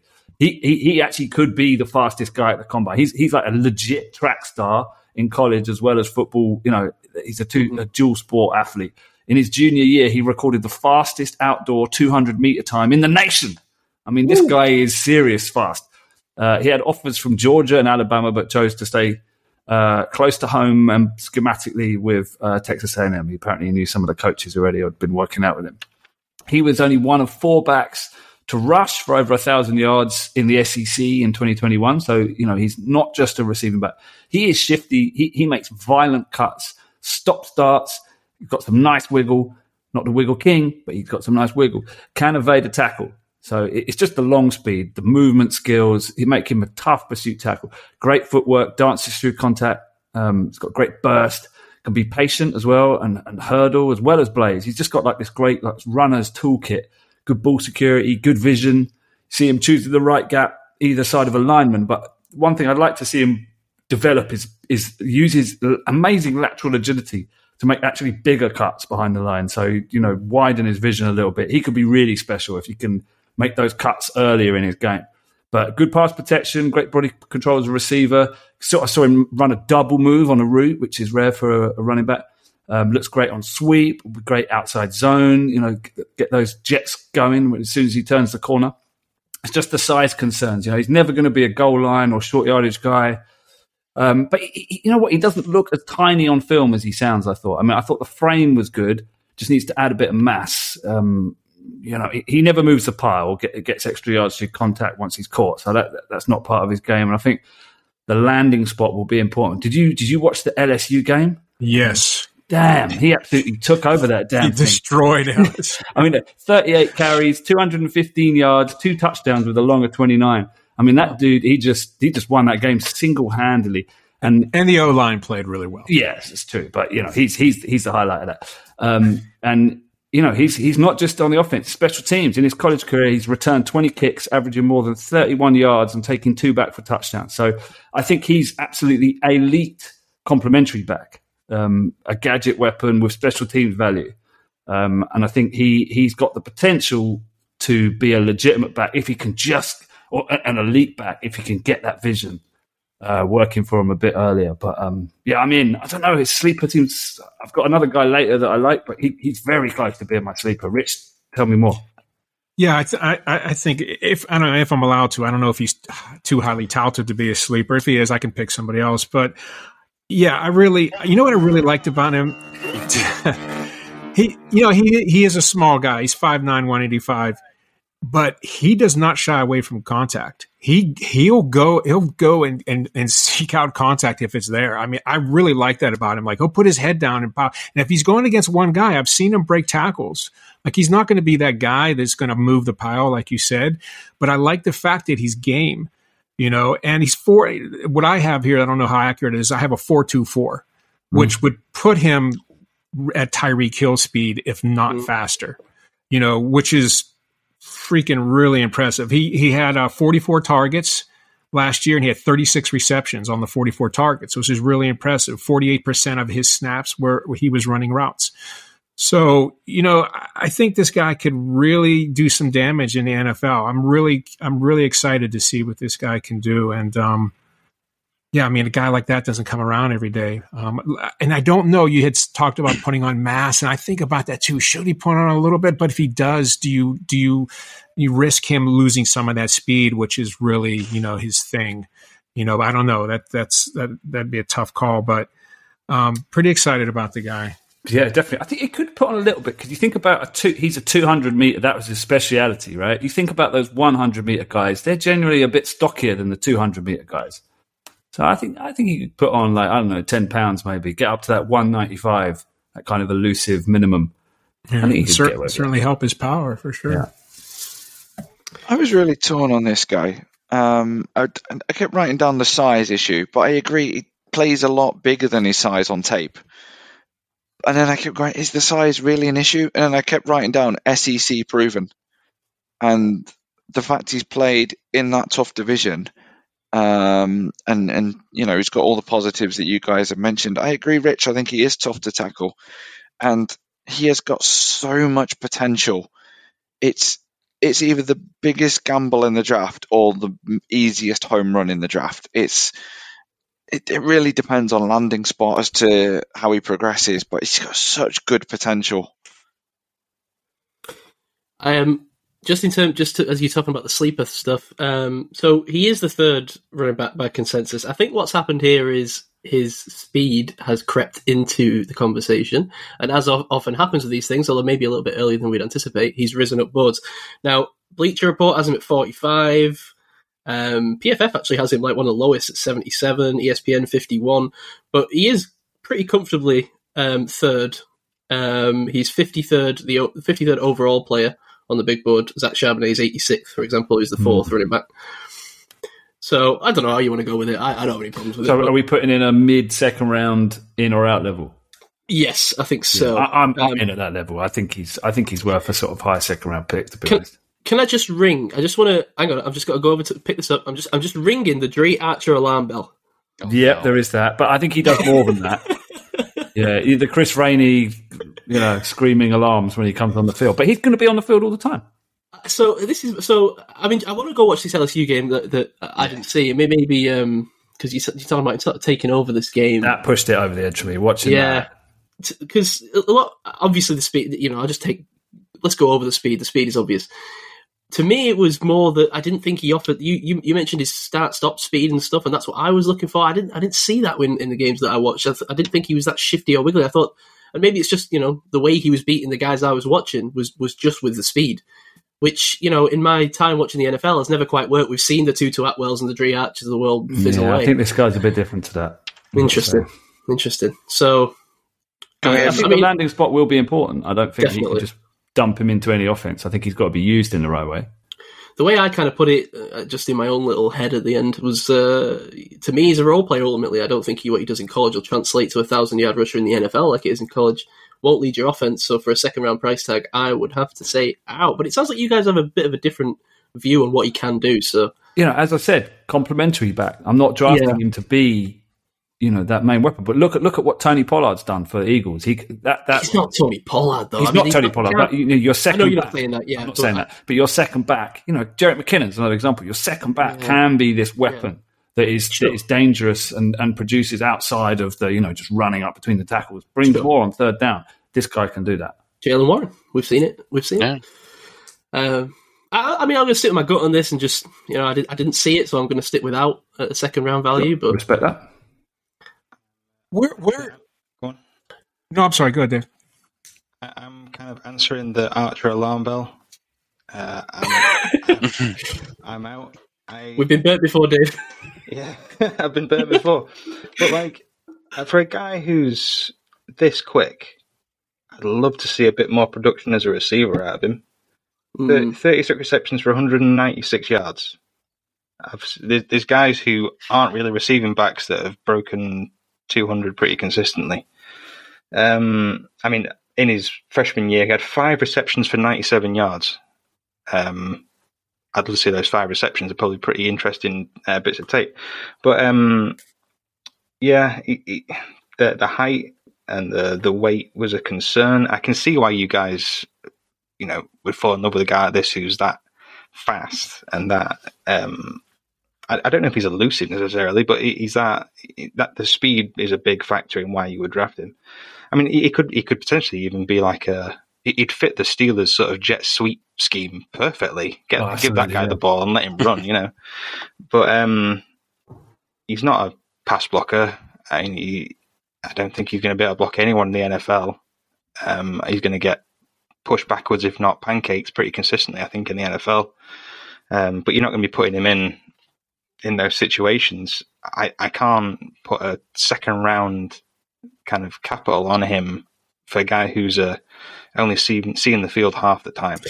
But this is where the NFL disagrees with me and you, Dave, because whenever we see a guy with this level of speed, regardless of who they seem to be, they always, you can list off a big reel of names. They always go in the second round at the latest.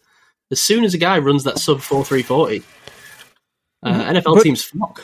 Who has him at 3? I can't find him at 3 anywhere. And when I did my review of him, most people have him at 6. Like DraftWire has him at 6, PFF has him at 7, DraftBuzz has him at 6. Who are you looking at that has him at 3? Again, I'm looking at the consensus board, so I wonder if a lot of guys have him in the top X, and they are coalescing to put him as a consensus 3, if you know what I mean. Oh, yeah.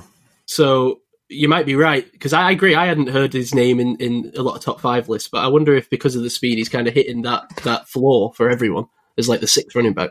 I mean, think about the Bills trading for Hines, Naheem Hines. What did they send? They sent Zach Moss and a 6th-round pick. So that tells you that teams are valuing these kind of backs over the Zach Moss kind of power backs. Yeah. So I think that pushes him up a little bit. But teams covet this kind of speed and the ability, the special teams value. We've seen Hines has come in and done that for the Bills. All right, they didn't get to the playoffs, but that was their push, right, to get a good returner. So this guy can come in day one and do that, and then also offer you things on 3rd down. So I think that is valuable. We're not in a 3-down back pounding the rock world anymore. Well, I mean, when was Tyreek Hill drafted? I know he's a receiver, but he still has that crazy speed. He was, what, round 4, round 5, something like that? Mm-hmm. I mean, I don't know. I can't see him going top 2 rounds. Really? Yeah, I like him a lot, but I like him a lot, but I can't see him going top 2. We said this about Tutu Atwell. We said this about, I'm trying to think now. There's just so many guys that we've watched them. We've said, I don't think he has the skill set to go in the top in the first 2 days even. And then they always inevitably end up going to someone in the 2nd round because of the speed. Someone pulls that trigger every year on this guy. I think he's a different, he's a different cat to those guys. He's not just pure speed. But I'm saying those guys did get taken in the 2nd round. Yeah, exactly, and he does more, so that's why. Right. Yeah, I'm going to lay down more kebabs. This guy goes in the 2nd round, kebab on the line. Okay. I'm not taking that because I think it's possible. Okay, I've just sent to the group chat the image of the consensus board to show you the full what everybody has him on their rankings. So I don't know whether that helps. All right, cool. Okay. But I think we should. I don't have any problems with allowing him as the sleeper. I mean, he's taken. Rich has taken Bijan as his red star. So. Well, you know what? If his consensus is the 2nd round, I'm not going to take him as my sleeper then because I'm out on him. I don't think he'll go in the 2nd round. Ooh. I like him, but I hate to say I'm out because I really like him, but I don't think he's 2nd round. Now this is Rich challenging the conventions of the in-house. For sure. No, I agree with Rich. It's just so deep. This draft is so deep with running backs. I can't see it. There's guys ahead of, that I look at it are ahead of him that could be 3-down backs or 2-down backs. And this guy, he's a change of pace. He could be a Darren Sproles or somebody. He could fit a really great role, but I don't. And which draft capital do you want to spend? Right. I think this is a good time to just pause then and think about our new strategy. If anyone's not been listening, we've slightly altered how the in-out system works this year. In the past, it was just a feel thing, and I think then, Rich, you would have been in on him. Yes. But I think if we're going by what we're doing this year, which is a little bit more against consensus to give us something, a backboard to go up against, then I think you would be out. I think you're right in what you say. I think if you don't value him at the 2nd round, which I think is where his consensus is right now, then I guess you're out. By our new, this is kind of the first time we've come up against it. Do you agree, Gav? I do agree, but is that consensus board? It feels like there's no trust in the consensus board, but I guarantee you that seems to be the question here because I didn't think he was going to be a 2nd round pick either. I don't know what to tell you. If you guys don't think that guys with 4.2 something speed are going to go in the 2nd round, right. I mean. That's just what happens every year. Find me the guys that aren't going in the 2nd round with that speed. But I'm confident in the fact that he's good enough that I'm still going to say in with a 2nd round pick. But that's not what I thought. I was going a bit deeper as well, I must admit. Are you talking about running back, Simon, or any position? Well, I mean, obviously it depends, I guess. But I'm talking about receivers and running backs that are, talented enough to see the field generally. Okay. Anybody quick on the internet, check Tyreek Hill when he was drafted. 5th round, but he had... that was earlier, though. But hang on a minute. Tyreek Hill was 5th round. When was Tyreek Hill drafted? 2016, 5th round. Things have changed since then. But also he had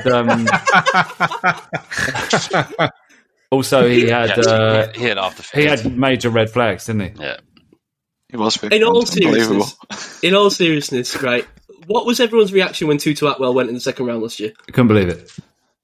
This happens all the time. You might be right. Anyway, probably all right. For the record, I would say out in the second round. In the late rounds, I'm very interested. Okay. Mike. We'll see how it goes. But lads, he was next on my list. I've actually got the tabs up ready and his name on the spreadsheet ready to rock and roll. You've used that excuse before. I remember. Share my screen. But I tell you what, I'm even more intrigued to watch him now, and apparently to watch this LSU game. Yeah, you need to come back with the. What's a running back at 5'9", 185 doing, toting the ball 30 times a game? What are we doing here? Exactly. I love it. He's it. But he's above and beyond his size. God damn. Can I make one last point about the consensus book before we move on? Well, Rich needs to. We're working out. Are we rolling back time here, and it's undoing the sleeper pick, Rich? Or I guess if he's that high ranked, he can't be a sleeper. So I have one. I could go to a different guy. I don't love him, but I like him. But yeah, he can be my sleeper. A submarine surfacing sound drop. Nice one, Kets. So you're out then, Rich. Wow, yes. What a turnaround. For round two, I'm out. I'm the only in, so you better be good, Devin. See, now, this doesn't feel good. You know, I feel like the grumbly headmaster that's like forced Rich to go back out on the player that he likes. This is the kind of scrutiny we need, right? This is, defining, we've all said we need to define the rules, so I guess this is the rules coming forth. We don't like the rules. We don't like them when they work against us, but we have to respect them, I suppose. Yeah, and this is all for fun, There's no money involved in this, or I'd really kick on. Wow. Multiple kebabs. Not yet. The lowest ranking that he has out of all, is it 8 or 9 websites that this consensus board tracks, is 88, which would still be sort of mid third. So, yeah, I could see third round. Yeah. Anyway. You want me to do my new sleeper then? Yeah, sure. Okay. Israel Abanikanda. Oh, from the Pitt Panthers. 5'11", 215, junior. He's only 20 years old. And what's really cool about this guy is he has hardly any wear and tear on him. He's, if you look at like Robinson, Charbonnet, Bigsby, Tucker, they're well over 500 carries in their college career. It's a lot of carries. Israel has 390. So I mean, he's a young guy. He's not busted up. He has a good combination of speed and power. I saw him at a couple places at. And I don't think this is accurate at a 4.5, but I think he's faster than that. I don't know if this is an old time or what, but he looks a lot faster than that. What really cool against Virginia Tech, he broke Tony Dorsett's single game rushing record with 320 yards and ran for 6 TDs, which was really cool. That record's been around since '77, I think. Which is it's quite an achievement. So like I said, good combo size and speed, really great acceleration. He's more of like a one cut back. He makes that cut and then he accelerates. Not great lateral movement, not great power. I'd like to see a little better power from him, but he has really good hands. He was much better in the passing game the year before because, Pickett threw for 2,000 more yards than this other guy, Slovis. So when he played with Pickett, he had 24 receptions. And when he played last year with this guy, Slovis, he had 12. But has good hands and can catch the ball. I liked his vision. I think one thing with his receiving, though, is I think his route tree is a little limited. I think he needs to work on that. I saw pretty much the same type of thing anytime he caught the ball. But like I said, good vision. I think he works well off his blocks. But I'd like to see, his power improve and he's just not quite elusive, but 5'11", 215, he's good size and he could be a every down back, especially if he can improve his receptions. For a guy that's 5'11", he's got awfully long legs. It's like, well, most of his height is in his legs. He's like a long stepping kind of back. You see some that got short strides. He's got really long strides. I agree with everything you've said about him, Rich. He's definitely got the breakaway speed, explosive kind of guy, but he's raw. He's a raw kind of guy. The physical ability's there. It's just like there's times where he doesn't really press the crease. He doesn't know how to manipulate the line very much, sort of cutting back and creating a hole for yourself by sort of cutting back against it, which I think will come with time. I can see him being a guy that sort of maybe even goes undrafted. Someone picks him up and he becomes something of a project for them. It's hard not to really like his tape. He's when he hits the hole, he's gone. But the talent is raw, as far as I see. Anyone else watch him? No, he was written down as Mike often says. He was 14th on my list. I got through 12. So I too didn't watch him, but I thought I really should watch the guy from Pitt. But at that time, that was exactly my thought when I saw the Pitt label next to his name. Oh, I have to watch this guy. So there's no question this guy is a sleeper. Definitely. Absolutely. Cool. All right. Dave, are you in or out? Are you didn't? I'm in on him. I like the guy. What's the consensus, Si? Well, so now the one weakness of the consensus board is that in these early days before the draft has really got into full swing, once you get outside of like the top few days, the actual websites haven't formed a consensus yet. So what I do is, if they don't have four rankings out of the 8 or 9 different groups, I just don't count them in the list yet because it would skew rankings. You'd have random dudes that are just really high up for no reason because one website likes them. So he actually wouldn't even fit on the consensus board yet because only 2 teams have rated him. And of those, only 2 websites have rated him. And of those 2 websites, one has him at 186th and one has him at 72nd. So big standard deviation on him as well. Okay. Well, that seems like the short answer, 11th. That's on his range. I think that counts as statistics during a podcast. Yeah. You've lost half the audience. I think that counts, and I think that what are we saying there? So that's 100. What was it? 76th. What's that? Third round. Well, no. I would say once you get to this level, at least until we get further into the draft, and we can actually be a bit more accurate with these later down the board guys. I think we've got to just stick with the day 3. Are you in? Are you out? Day 3 pick kind of thing. Day 3. Yeah. All right. Yeah, I think that's fair, Si. So, Kets and Mike, you didn't watch him? Didn't watch him. He seems like quite a trundly runner. And he's definitely got the short burst, but not necessarily the long speed. But, I've not watched enough to give a formal in-out. All right. Cool. Okay, I like that. Let's sweep up a few of these guys that are still hanging around from the top half of this list. Gav, was the guy that you said you didn't want to do because it's another boring guy, was that Tank Bigsby? You could go Tank Bigsby there. Yeah. Was that who you were talking about? Yeah, there was 2, but all right. There was 2, yeah. I probably know the other, but let's go Tank Bigsby. All right, okay. So Tank Bigsby out of Auburn, 6'2", 13 pounds he's listed at. Now, I remember Tank Bigsby being talked about at least a year or 2 ago. I don't know if it was one of you guys. Maybe Mike mentioned him previously. I don't know. So maybe I came in with some expectations here. He's the consensus number 7 running back, 119 overall on the big board. The 3 words I got down for Tank Bigsby, jump cuts, very nice. I think he's an upright runner. I think he doesn't get his pad level low enough, but he doesn't do enough for me to sort of write that off. And I thought he lacked creativity, is my 3rd word. More than 3 words. 9, in this 9-word jumble. Always. It is, again, it's 3 phrases. Thanks, man.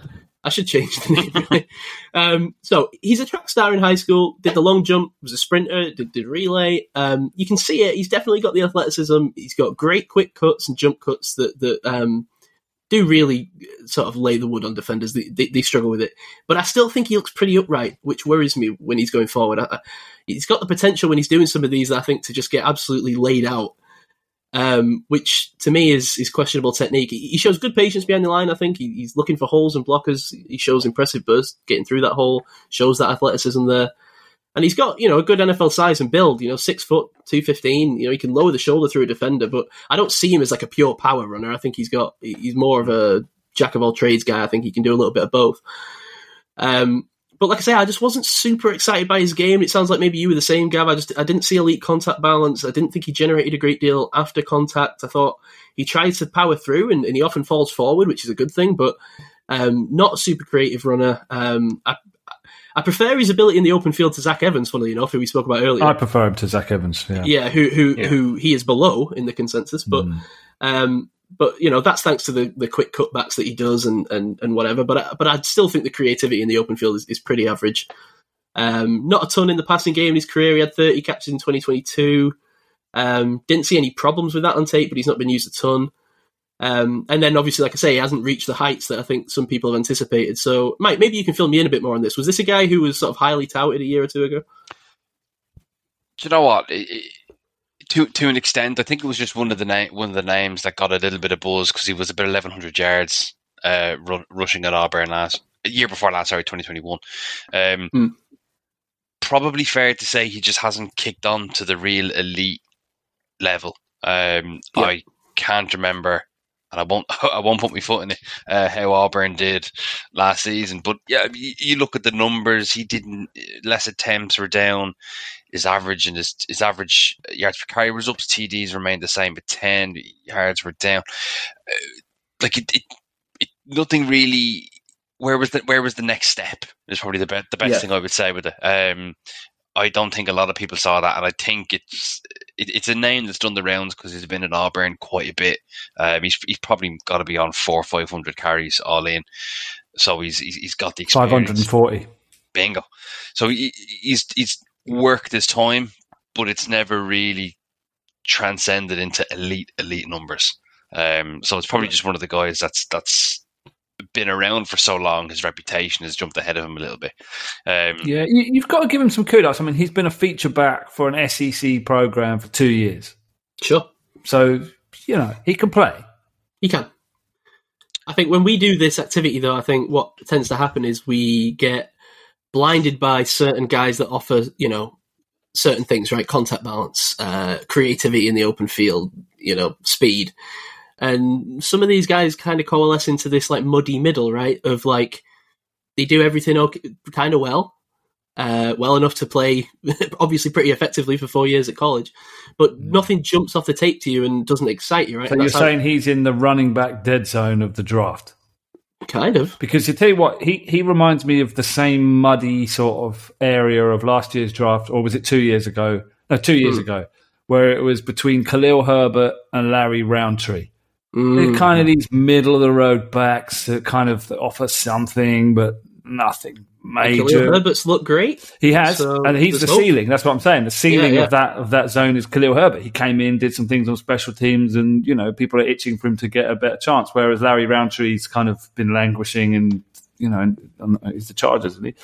Not really doing much. And I think this could be this guy's career path. Cartavius is his real name, by the way. I think it's slightly not helped by the nickname Tank, because you turn on the tape expecting him to run over people, and he doesn't, right? He's actually kind of swift. He's not got the long speed, but he's more far. He's more speed than power, I thought. I think he's got a bit of both. Yeah, kind of middling. But that's the problem. You expect a guy with the name Tank to be maybe bowling ball list. Yeah, you're looking for AJ Dillon. I was expecting AJ Dillon. You're not getting that. You're getting Aaron Jones. It's like, oh, or not even that. You're getting Aaron Jones without the receiving abilities. You're thinking, okay, what's his name? Ish Bigsby. Yeah, more like mobile infantry carrier. Like not, sort of like not as exciting. But he's one of those inflatable tanks that they used in World War II. Yeah, the fake tank. I liked his vision, though. I mean, he can make sense in the chaos and find a crease. And he's got patience to let the gaps develop. And he's got the agility to cut and burst inside. So he can do it. I think he's a viable NFL runner. He just doesn't get the juices flowing. I think that's what you're saying, right? It's like, can he move a pile and fight for extra yards? Sometimes. You know, he hits the tackler hard when he's you know, looking for contact. He's got a decent frame, looks like a lead back, a little bit high cut, but pretty good. Can he overcome a poor line? I'm not sure. I'm not sure he does anything that's elite, and I'm not sure he does anything that can make him special. But he's a well-rounded prospect, and he gets in the right place. He can contribute. You know, he's one of those guys that might pop up on your fantasy team in a couple of years' time, and he's winning your team for, winning your league for you. But you're not getting crazy about drafting him. The jack of all trades. Mm-hmm. Yeah, just average. Got a bit of everything about him. Yeah, yeah. He does. Again, let's put the clip on YouTube. He does scream as the sort of guy that in 12 months we're looking at as like rookie of the year candidate. You know, just someone who gets in the right system and has a couple of belting games, because he has got that in the locker. But there's no science to that. It's just sort of like a gut feeling that could happen, because there's been so much hype over him, and we're all sort of sitting here going, yeah, he's grand, like he's all right. But like it's just my paranoia kicking in about what he could look like. Well, it's the proto size, isn't it? That's mm-hmm. that lends himself to being able to kick on to another ability. What are you going to say, Rich? Yeah. The thing that bothers me about him, and I saw this fairly often, is he would look to kick the play to the outside, like when there were running lanes, because they were running. I think it was an inside zone run scheme or outside. I'm not sure if it's inside or outside, but they had lanes. There were a couple plays where there were actually two lanes that he could have mm-hmm. picked from, and he bounces outside right away. Like he wants to just hit it to the outside, because he is a big guy and he's got decent speed, you know, but you know, he doesn't have great enough speed that's going to work in the NFL. I mean, it's not going to happen. Those linebackers are as fast as he is, you know? So I like his, like you said, Gav, I like his size, you know, and the speed's pretty decent, but he's got to get better at that. He's got to read the line. Mm. It's not bad in the end zone. 25 rushing yards in 3 seasons. Rushing TDs, sorry, in 3 seasons. 25 yards in 3 seasons. That's what I'd do. Sorry. Yeah. So you know, there's something there. He could be a bit of a goal line, you know, vulture back that goes on to become a feature back. It just feels like he needs to find out what he's good at and sort of hone in on, you know, his size and his strength, and not, like you say, just not try and bounce it out. And yeah, you know. I mean, I saw the name Tank Bigsby and I thought, like, you might as well call the guy like Big Man McSwing Dick, you know. But, you know, he's. Dave, I'm just painting your name on my phone here. But no, I just left going, he's fine. He can run the ball. He can be physical, and then sometimes he's not. And then he can catch the ball, but he's pretty untested. He's very limited tape on him as a pass catcher. He's not twitchy, and the times when he tries to be twitchy, he sacrifices all of his speed, and then doesn't have that stop-start ability to just put his foot in the ground and go again. So, yeah, I'm very underwhelmed by Big Man McSwing Dick. All right. Jeez. Kets, did you watch him? I did. I was going to give him the nickname Half Track, but that seems to be totally underwhelming compared to what Dave's just named him. The only other thing to mention on this guy, he's got a stiff arm that can ruin a DB's reputation, and families are going to eat, man. So, you know, that's just something to watch out for in highlights tape next year in the NFL, when he absolutely ruins somebody with his physicality for 3 yards. So what's the consensus saying there? Where do we measure the in-out? So Tank Bigsby, number 7 running back, and he's at 119 overall. 7th running back. 119 or 90? 19. So 4th round? I mean, that's about right, I think. Yeah. But there's more exciting prospects. It's just not sexy. It's not a sexy pick, is it? Yeah. I'll go out. I'd rather draft a guard or something, I think, at that level. Yeah. Ringing endorsement for Tank Bigsby McSwing Dick or whatever David get a nickname was. I want that on a sticker. I'd rather draft a guard. You can get like a top 2 or 3 guard at that point. So give me that. Watch the old takes exposed to follow you, Gav, after that. Yeah.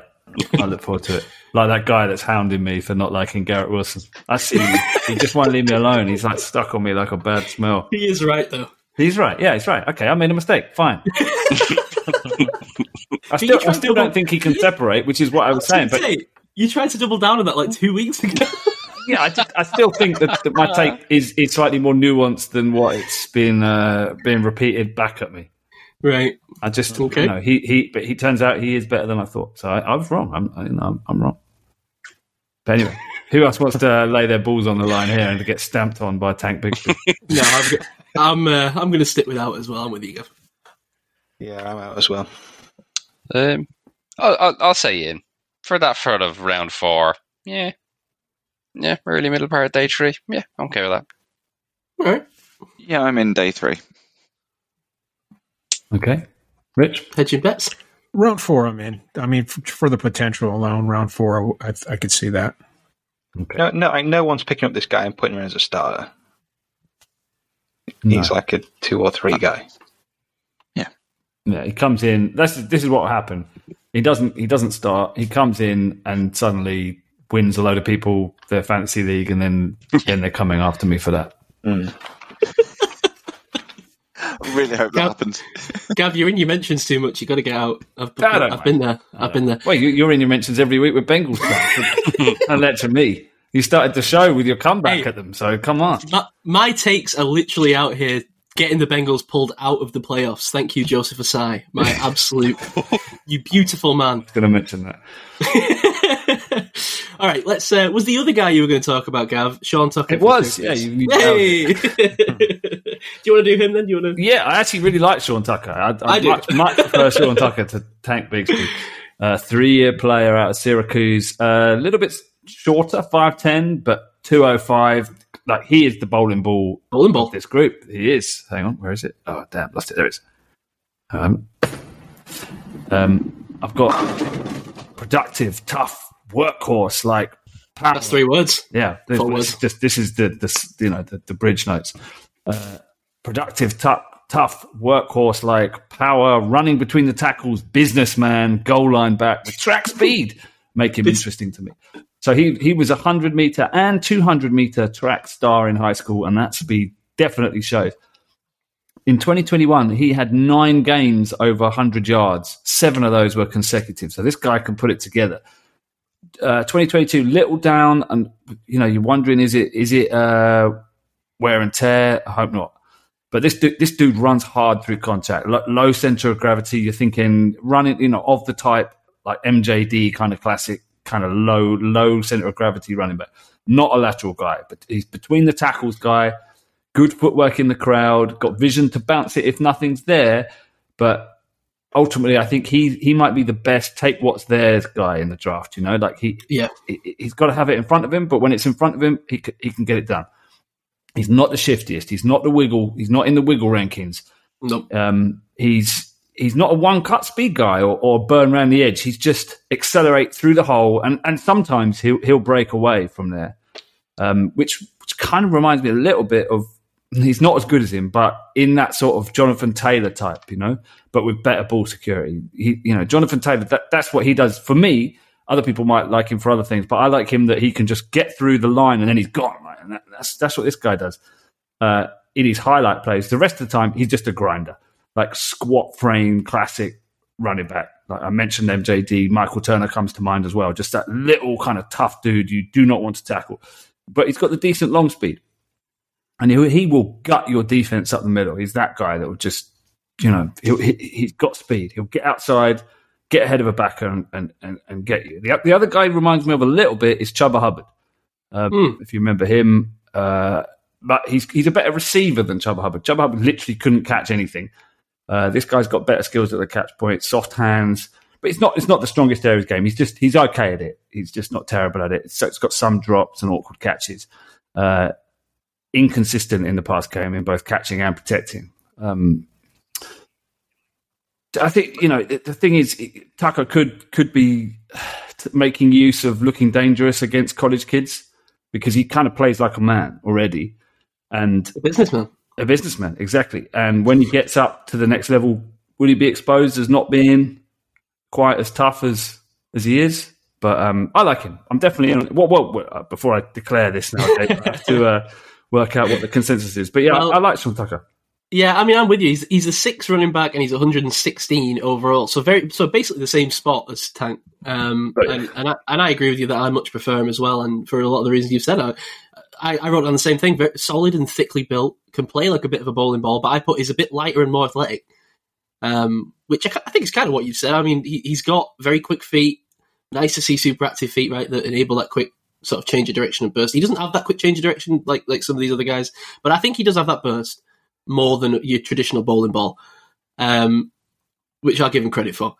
But overall, I mean, I think as we enter in the late rounds, you're looking for that kind of developmental guy who can maybe serve as a backup kind of right away and then maybe develop into something more. I mean, give me this guy over Tank or whoever else is in this area. I mean, Zach Evans, yeah, give me this guy. Just really solid play for the most part, right? Can play tough, can play with strength and competitive toughness and can break away to the outside with that burst on occasion. And I think in the NFL, he's going to be a bit of a grinder, like you said, a reliable guy. You can pick up what's given to him consistently, occasionally break off chunk yardage.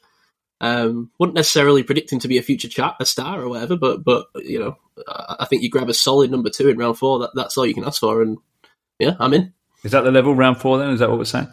Yeah, so 116 overall. So I would say that's probably round 4, right? Ish.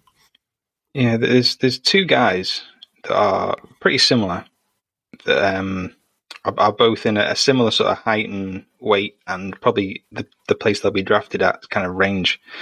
And Sean Tucker being one of them. I don't know quite the MJD comp. He's not entirely the bowling ball that MJD was. He's not. I don't think his contact balance is quite as good.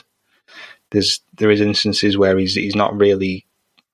I don't know, not quite as not. It's not in the same vein quite as much. He's a little bit lighter, a bit more elusive in a lot of ways. But the burst after the line of scrimmage is great.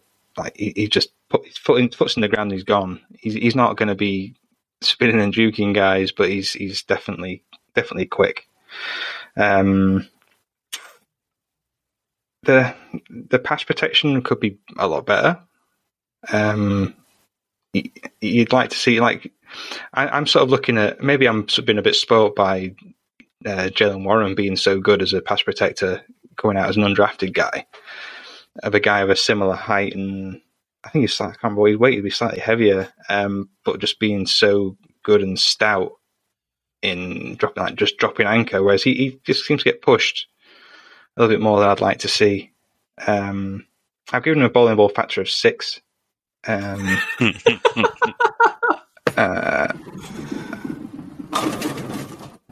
don't know why you're laughing. It's a serious, matter. Well, six isn't bad. It gives you a chance for a spare. It's definitely above average. 5 being average. Yeah, definitely. Is 5 average though? We've discussed this before. 4.5 to 5. Not to get back into statistics. We need to hear less about your bedroom. Oh, it's mean. It's mean. Ooh, all right, Dave. Sorry, Kitty got claws. I take the low-hanging fruit. No pun intended. So does she. Yeah, he's a guy that you need 2 hands to tackle. Again, no pun intended. Stop. Oh no, sorry, we're gone. Oh, sorry. Mike already told me off for this last week. Sorry, lads. Well, what did I do last week? But you messaged me midweek to tell me off. Oh, yeah. by a voice message as well. But there's a guy I'd take ahead of Sean Tucker. I don't want to jump the gun. I'll let everyone else talk about Sean Tucker first. But I wouldn't be upset if he was, you know, if he was taken. Avoid them. They're both sort of at the same level, but there's a guy I like more. Yeah. I wonder if he's my sleeper. Now, Dave, I listened back to some of our former running back episodes just to see if. Now, there wasn't a great clip to pull out because we're a bit all over the place. I mean, apart from my love of Cam Akers. But yeah, I think that's yet to be decided. I'll play that back next year when we really know. But the most of the episodes seem to be deliberating between Jonathan Taylor and J.K. Dobbins. That was our big debate. I'm very close to just playing that whole debate out of interest. But in the end, I figured it was too long and too meandering to really just bolt on the end of a podcast. Go back. I mean, go back to our old podcast if you really want. What episode was it? But interesting here because you were – what did you say? Sorry? I said what episode was it? 25, that sort of range. Dave was banging the table for JK, and we were sort of saying we preferred Jonathan Taylor. Now, that's interesting. You've kind of come back to that because I think this guy – what you're saying is you liked the kind of the toughness of JK's game over the sort of long speed of Jonathan Taylor's game. Uh-huh. So it seems like you're making the same decision here. I guess so. But the only argument against JK is that he's hardly seen the field, right? He's spent a lot of time injured. Yeah. Well, I did not realise that Jonathan Taylor came out in the same draft as JK Dobbins. Oh, that draft class was insane. Aiken, that seems insane to me. It feels like Jonathan Taylor's been around way longer. Swift. That was a bonkers draft class. Clyde Edwards-Helaire, yeah. It goes to show you when you have a guy who has a full year injury, like I still think of him as like nearly a rookie, and the other guys are like defined veterans. Right. All right. Anything else on Sean Tucker? I like him. I'm in. I'm in too. Anyone else? Yeah. Dave, you didn't really declare in or out. I'm in. Is that the noise of Rich? Fourth round, yeah. One thing I didn't like is he had 5 games under 4 yards a carry, and a few of those they won, and they scored some points. That's kind of ugh. Mm-hmm. Fourth round, though, yeah, I guess I can be in the fourth round. Okay. You said they won those games, Rich? Is that couple maybe of him? Couple of them they won. I was wondering if that may be him like grinding out time off the clock. I don't know. Yeah, but 2.9 a carry and 2.3. That's good numbers, yeah. But that's That's what I think he's going to be. He's going to be a grinder. You know, he's not going to be – I don't think he's going to be getting big yards per carry. You know, I think people – there might be question marks about him even as he's playing. Like, you know, it could be like a sort of Benny Snell type. We could do better than this. But I still think he's – grumbles. Yeah. Kets, Mike? Didn't really watch him enough. No, not what I've seen, lads. Okay. All right. All right, now, Dave. Uh-huh. Dave, you are hankering at the bit to talk about Chris Rodriguez. I am hankering at the bit, whatever that phrase means. You're making your own terms of phrases now.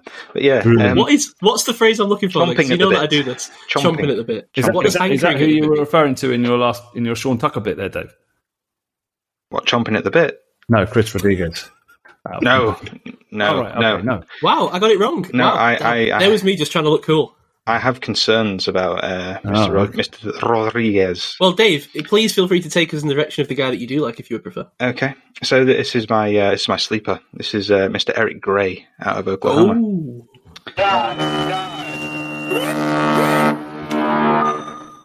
Very similar in sort of measurements to Sean Tucker, 5'10", 211, extra pound. But that extra pound has earned him quite a few more yards. I've given him a ball and ball factor of 7, which is 1 more than Mr. Tucker. But the one thing that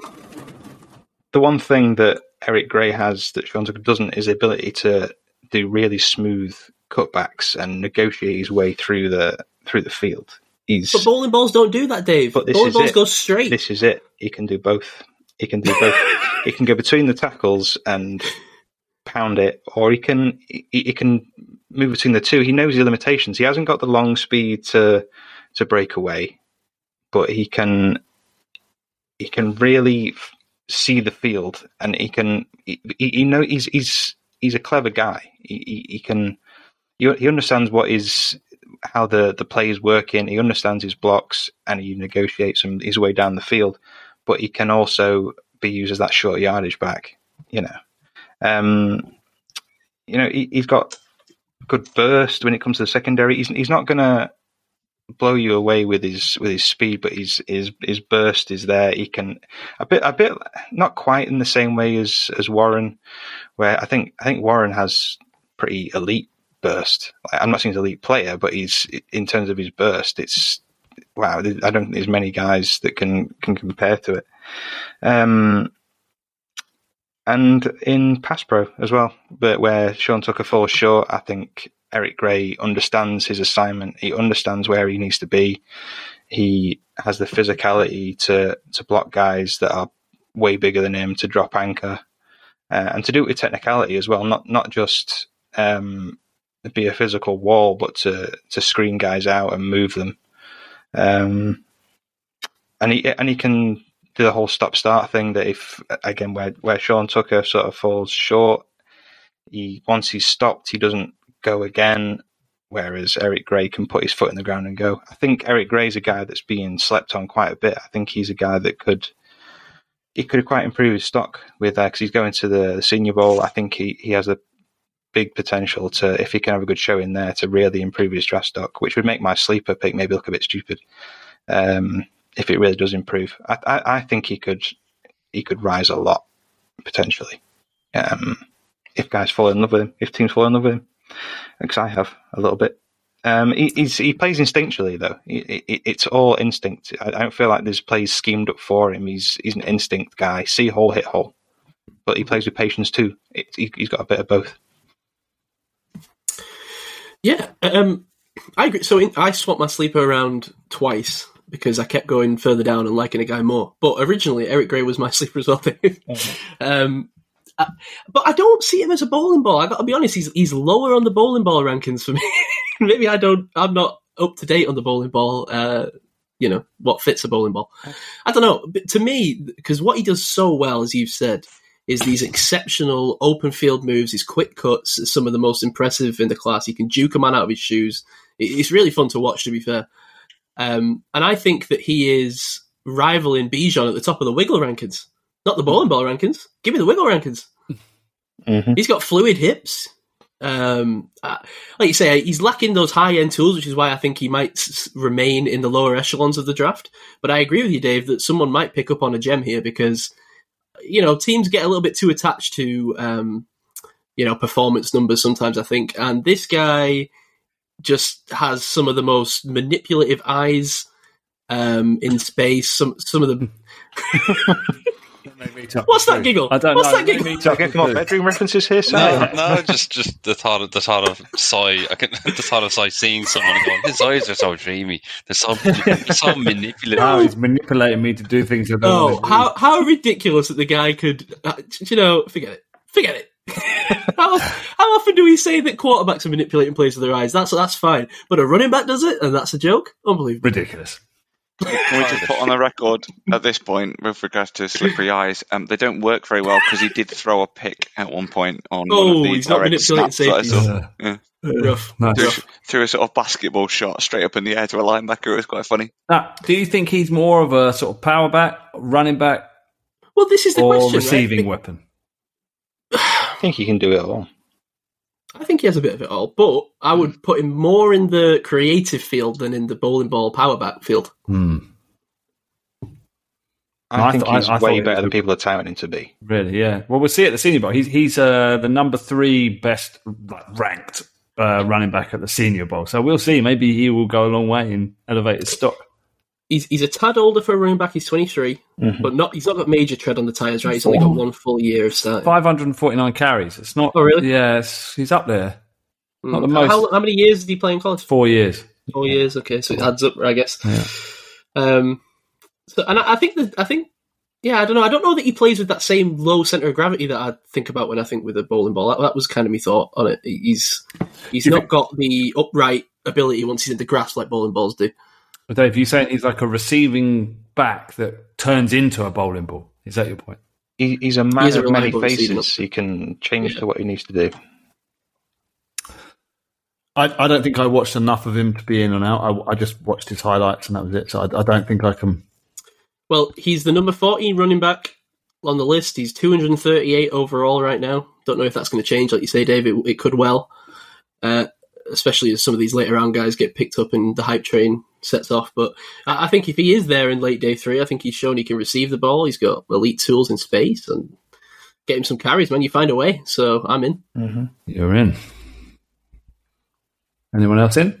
I'm in. Rich?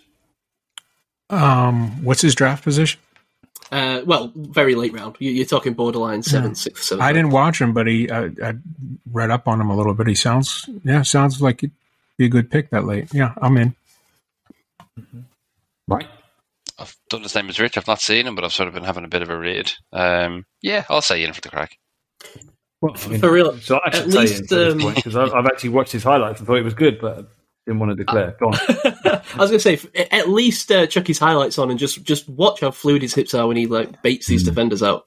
It's good to watch. I'll watch him with my manipulative eyes. Yeah. He's going to manipulate you with his eyes. All right, what do we want to bounce next? Anyone got any particular interest? I've still got a few guys. Mm. Yeah. Who else? Who's been quiet? In fairness, I think half the lads you guys have mentioned coming up, I've said I've not seen them, so let me throw a name down. Yeah, go on. Yeah. Lads, I'm going to go with my sleeper pick. Oh.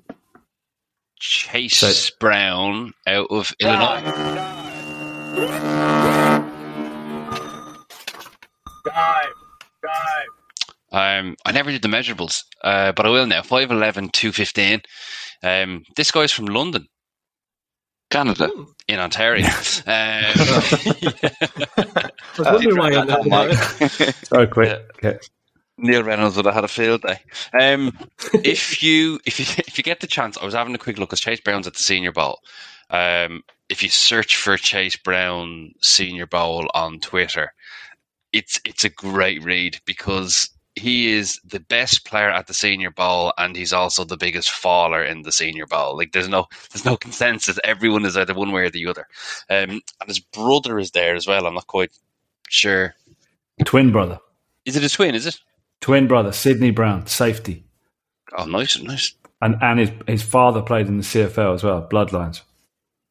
That's nice work. Someone standing on your turf there. So his feet and his footwork are electric. When he comes to the line, he's very, and I know some people won't like this, but very tippy-tappy sort of, you know, like a guy standing on hot coals, sort of go, and then goes. But his ability to find the gap, even with his feet, even with such that quick footwork before the line, I think is brilliant, and it really causes a headache for defenders because they don't know whether he's coming or going left or right. There are a couple of plays that he made defenders just look stupid with the way he can juke them out of their shoes, I'd imagine he'll have highlight reel sort of clips on YouTube, which you can find showing him just absolutely destroying defenders with, you know, they don't even get their hands on him. If you watch his highlights, you think he's the best running back in the draft. Yeah, that's sort of clear. And I'll go on to some of his numbers from last year to sort of to almost emphasise that his patience is incredible. I mean, I wrote down here it's like he's slow mo. But then he bursts. He allows the play to develop. Receiving game, didn't see a lot of in 2022. I'll try and see if I can find the number. 27 receptions, 240 yards. Not great. But it's the sort of guy, you use him in space. He wasn't utilised all well on conventional receiving routes, you know, standard wheel routes as a running back would do, but nothing else too glamorous out of that. Now, I wrote down that he's got a smaller frame, but everything I've been reading from the Senior Bowl this week is that this guy's been on the peanut butter sandwiches and really ticked out and been down the gym recently. He's turned up quite yoked and a lot heavier and a lot bigger build than people were expecting, which is great because I had a question mark about short yardage plays. Now, what I will do is I need to send you guys a little bit of a clip of a play he has from the Senior Bowl today, and of course, as usual, I will tweet it out. But this is him and absolutely annihilating the cornerback. So actually, I wonder, has he shifted has he created the composition of his body, amended the composition of his body in order to allow him to... Oh my God! I know. That guy got tackled this next week. Jeez. I know. Oof. It is incredible. Ow, that is a brook out. It is, yeah, good night, Vienna. So that's why I'm fascinated to know a little bit more. You know, we won't get the behind-the-scenes details, but I didn't see him as that sort of player. And then you see a play like that, and hearing before seeing a play like that he's put on some weight, the right sort of weight, it makes him such a fascinating prospect. Now, I mentioned some of the stats. this year was his real first year as a true starter. He had 328 carries in 12 games. Now, Illinois, yes, they are not one of the best teams in the world, but they do play good competition, right? Let me just throw you some of the stats from some of the bigger teams that he's played. Second to last game of the season, played Michigan, 29 carries for 140 yards and 2 touchdowns. Michigan State, 33 carries for 136 yards. Minnesota, 41 carries for 180 yards, 3 receptions and a touchdown on that as well.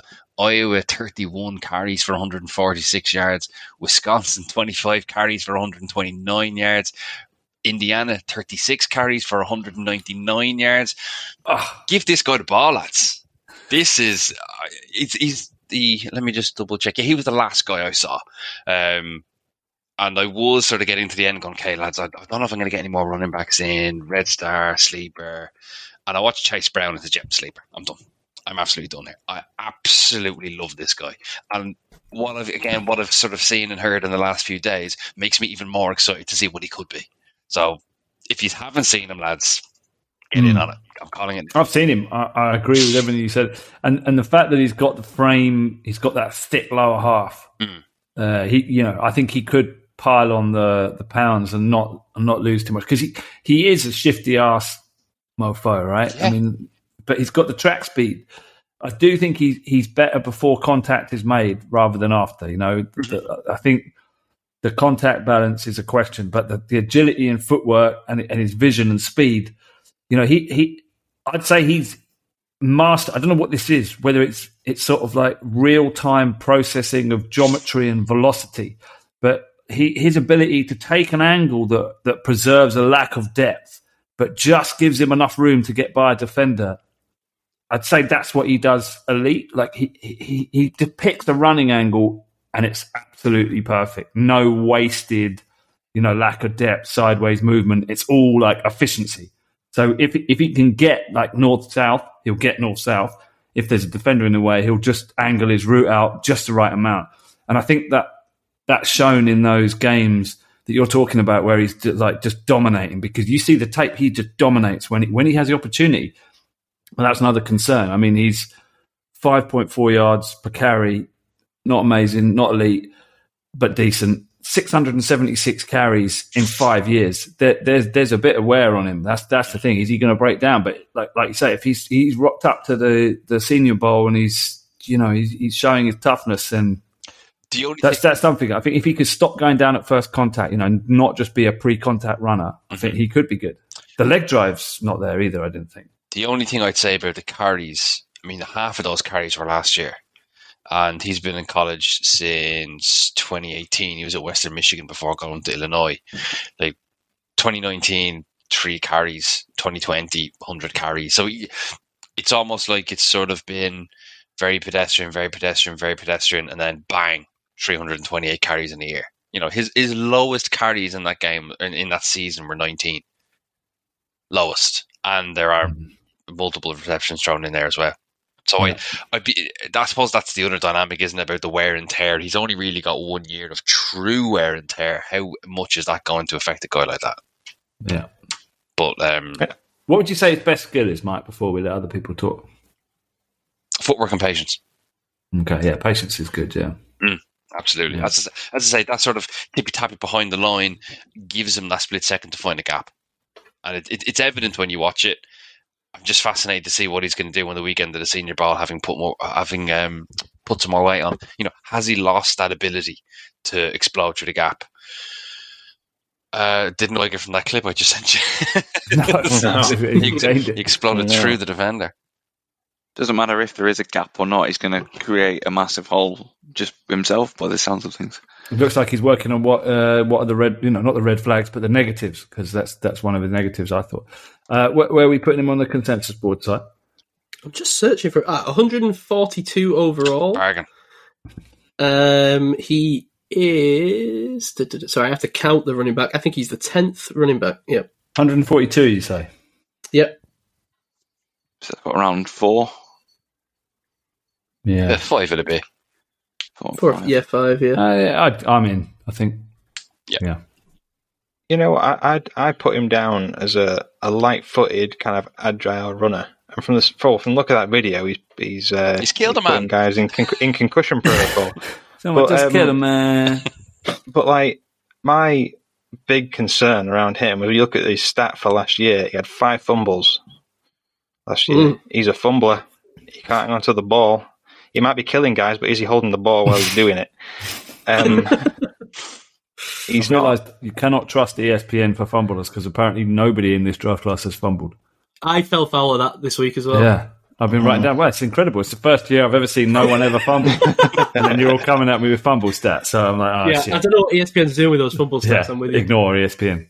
You need to go somewhere else. So, did you say 5 last year? Not this year. No, this year. Yeah. You know what I mean, yeah. I have heard that. The season just gone, I should say. But yeah. That was correct to say last year. That was the red flag for me. Okay. So does that mean you're out? Yeah. sorry for the and then the big deal answer. There. I'm out. Fine. I'm afraid. Who else? Sorry, I didn't get to him for some reason. I don't know. He fell in like a weird gap between two groups. Well, I can't watch them all. Okay, Rich. I watched him, but I'm now really unsure as to.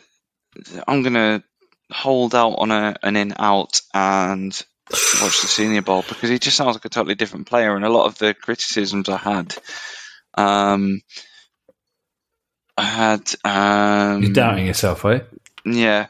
Potential home run hitter, but needs all the blocks, and all the blocks was in capitals. But now if he's put on some physicality, could be a totally different player. Don't doubt yourself. Put your onions out on the line and then... Okay, well, I'll say in then. I'm not saying you have to say in or out. Sorry, I'm just. I'll say in, but I'm intrigued. We'll say hold. I put hold in the spreadsheet. Hold is fine. Hold the line. Yeah, Rich. We're talking 4th round. Is that it? 5th, I think. 5th round. Yeah. Yeah, the fumbles, like Dave said, the fumbles bother me. His head massive volume. He has the 2nd most carries in college football last year.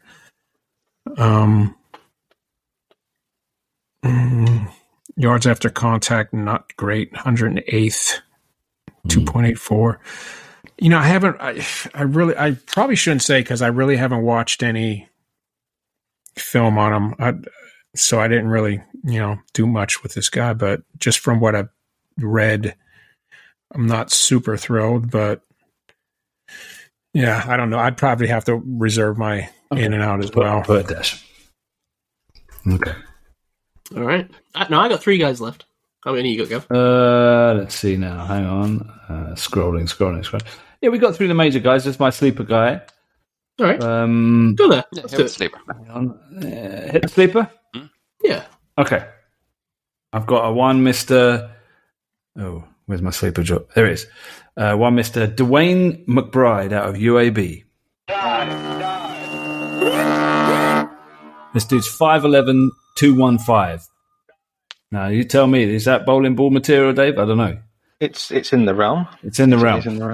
He's the number 2 rushing yards in the country in 22 with 1,713. He's the number 3 yards per carry in 22 with a 7.4 yard average. Per carry. 3-year player, 484 carries. So although he's productive, he's not got that much wear on the tires, and he had 7.8 yards per carry in his career. 0 fumbles according to ESPN, but I can't trust that. I don't know. I was just about to butt in and say that in 2022 he had 5 fumbles. Apparently, 5 fumbles. I know. You see, this is where I was thinking he's ESPN. He has 5 fumbles. That's bad. Okay, but he's still my sleeper. I'm not going to shy away from that. Very productive college back, very strong athlete. Now, does that mean that he's going to work in the NFL? And that's the question here. Very reactive in between the tackles runner. And he's got a sturdy frame, and he's got that nice, tough running yards after contact. What I mean by reactive is that maybe his vision's good, but he reacts so well, he can make up... I actually think his vision is good anyway. Like he can find a crease. He's got wiggle, got some burst. But what I mean is when things don't go his way, he can react. where his vision has been tricked by, you know, sometimes it looks like a gap and then it closes up. He'll react great. For a guy of his size and his frame, he can squeeze through tiny gaps. He's quite slippery. He's a like red zone, downhill back. Just the dude will not go down. So I think that gives him, I'm giving a bump here, and this could be my where I fall down in this year's evaluation, but I'm giving a bump to people that I think could overcome poor line play. And I think this guy can. I think he's a later rounds guy that can overcome poor line play, so that he's getting a sleeper tag from me. Combination of vision, patience, contact balance, that reaction I was talking about, and just pure grit and determination. Now, I've seen him make a guy miss in space, but generally he'll accept the tackle and then just drive forward. You know, he's one of those like leg drive dudes, powerful, kind of probably an early down back. He's got some speed, but not breakaway speed. I don't think he'll be explosive. No one will ever use that tag about him. But he's just hard to get down. Great contact balance, tackle evasion. He preserves his forward motion, like with spins and dives. You know what I'm talking about, where a guy will tackle him and rather than just go down, he'll kind of spin his way and then dive forward. Agile for 215 pounds. Pushes the pile, fights for every yard, keeps legs driving. And they used him as the point of attack guy in the sweep game. You know, so he's like blocking out in space. That gives you a sense. He's like, he's a tough guy that they trust. You know, it could be like sort of fullback, running back, halfback, clone, sort of mix up. Very committed pass protector. Got some punch. You know, he'll rock a guy when he extends. Chips with intensity. The problem is he can't. He's not much of a receiver. I mean, he's not doing anything in the receiving game. Definitely, I saw that they UAB Blazers had played Georgia in 2021 against that front, so I had to watch that game. He actually got 4.7 yards per carry against that front that included Jordan Davis and all the rest of them, Trayvon, you know, Walker and all that. That's respectable. I think that showed the, you know, he was the top rusher against them. You know, that's something. I think you're looking at a comp could be a kind of Jamal Williams type.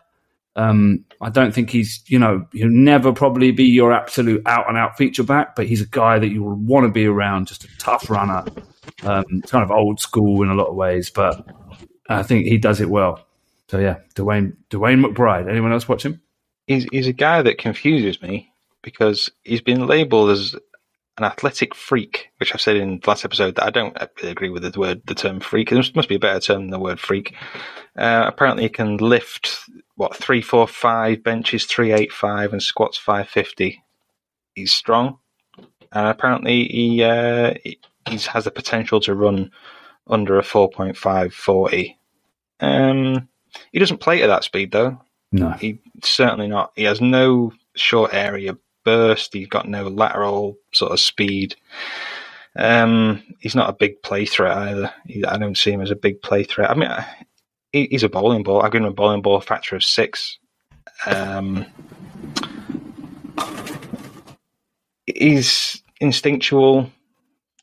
Contact balance is great. I love the contact balance, but I just don't see him as a guy that transfers his ability to the NFL. I think defensive players are for, you know, being knocked back by him, but he's not going to do it in the NFL, I don't think. Sorry, Gav. It's all right. I appreciate the difference. We shall see. Contention point. Anyone else watching? I did. What do you think? I liked him. I liked him a lot. One thing for sure, you're not going to tackle this guy with arm tackles. He runs really hard, and he's shifty too. He's got some shift in his game. Hits the hole quick. Let's see, what else do I have here from watching him? It's good power. One game he played, he only had one game under 4 yards a carry, and it was LSU. And watching that game, he just he had no room to run at all. But I like him. Even in LSU game, you know, he'd be penned up, but he's fighting for every yard he can get, like just a battler. And I like that a lot. And yeah, I like him. I'm going to say I'm in on him. What's the consensus, Si? So he was number 9 running back, I believe, overall. And that's a bit harder than I thought. He is 129 on the overall board. Which puts him at, hang on, calculator coming out. Just above Chase Brown a little bit, so end of fourth, start of fifth, maybe. Start fourth, yeah. Yeah, I'd probably take him around the fourth round. I love if you're out and you sleep. This is the thing we've introduced now. Rich, what are you saying about fourth round value? Four? I thought he was more five. Now, the thing I will say about this as well is don't get too hung up on when we get to this level, the fourth versus the fifth, because the thing is, like, a lot of these might do it based on big board, but not draft value as well. And like, this is like an overall big board. So I think once we get to this level, especially once you're out of the first, second, maybe even third round, probably a little bit more leeway. It's day three value, really. Yeah, yeah. Yeah, day three, I'm in for day three, for sure. Okay. I don't know if that makes sense, but I just, you know what I mean? Like, yeah, I get it. The lower down you get the less consistent it is. Yeah. Sorry, have you said one? Another one that I didn't get to, okay. Fred. Dave's out. Kets or Mike? No, me neither. No. Okay, one to watch. All right, who's next? I've still got three left, but my sleeper is a bit lower down. Dave, you said you had some concerns about Chris Rodriguez, so I assume you've watched him. I do. I'll go there. Do you want to take it, or you want me to? No, you go ahead. I'll. So the reason that I came to him after you'd mentioned whoever it was we were talking about, Sean Tucker being the bowling ball, is that I had this guy down as the bowling ball style. Bowling ball, powerful runner, but with no kind of passing game upside. Ooh, he's 5'11", 224 pounds, so he's really stacking that weight there on a smaller frame. Is he the heaviest guy we talked about? I think he is. What's Tayshawn? Roshon Johnson? I don't know. Anyway. I don't think he's 224. That's a callback to earlier in the episode. You weren't there. Roshon's 223, so I was right. Okay, technically it's by 1 pound. Well done, Gav. Not technically. Anyway, he's a physical downhill style runner. I think this is what struck me. I think he looks shorter than he really is if he's 5'11", because again, like, maybe it's just the way I'm watching him play, but he strikes me as that really low center of gravity, hard to bring down. Don't know if it's, you know, contact balance so much as it's just a bruising low center of gravity and lower body power that makes him tough to get to the ground. I think he shows some limited evasion in the backfield, saw the occasional sort of effective quick jump cut to avoid an incoming defender, but that's obviously not his game. Lacks the breakaway speed. I think he lacks much acceleration as well. He takes a lot of time to gear up. There's a few where I saw him sort of take a reception in the flat or whatever, and if he caught it flat-footed, turned towards the quarterback, then you could really see the gear up needed for him to get moving again. So, yeah, I mean, you're relying on power running here. Don't expect much creativity in the open field. I don't know if Ketz has notes on him, but someone mentioned he had a suspension to start 2022. Don't know what that's about, because I thought Ketz would have looked into it. Well, this is the thing that I've got concerns about. Go on then, Dave. I've got character concerns about the guy. He has such a nice smile on his photo. He's got a lovely smile. It really draws your wandering eyes, or whatever you call them. Manipulative eyes. Yes, manipulative eyes. He's got a DUI, and he missed 4 games as a result. You get a DUI for copying. Is that a character concern, though? But I don't know. I don't know that. to me, it kind of it reeks of a guy who's not a team. It's fair to bring up. Yeah, a team player. Yeah. Maybe I need to go check the interviews to assess the vibe on this one. But he's sitting at 12 running back, 213 overall on the board.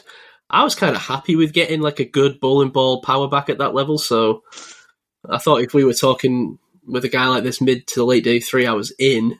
Dave raises some queries on that, but put me a tentative in until I can check the vibe, Gav. Tentative in. First running back from this program to be drafted since, can you name? Benny Snell. No. Benny Snell, correct. Oh, well done. Okay, so I thought you were going to say it was like a really long time ago. Well, yeah. But basically, Benny Snell was their like feature back. Yeah. Now this guy came in. He's a 5-year player, nearly 600 carries, 6.3 yards per carry, which is decent, but sort of uninspiring receiving.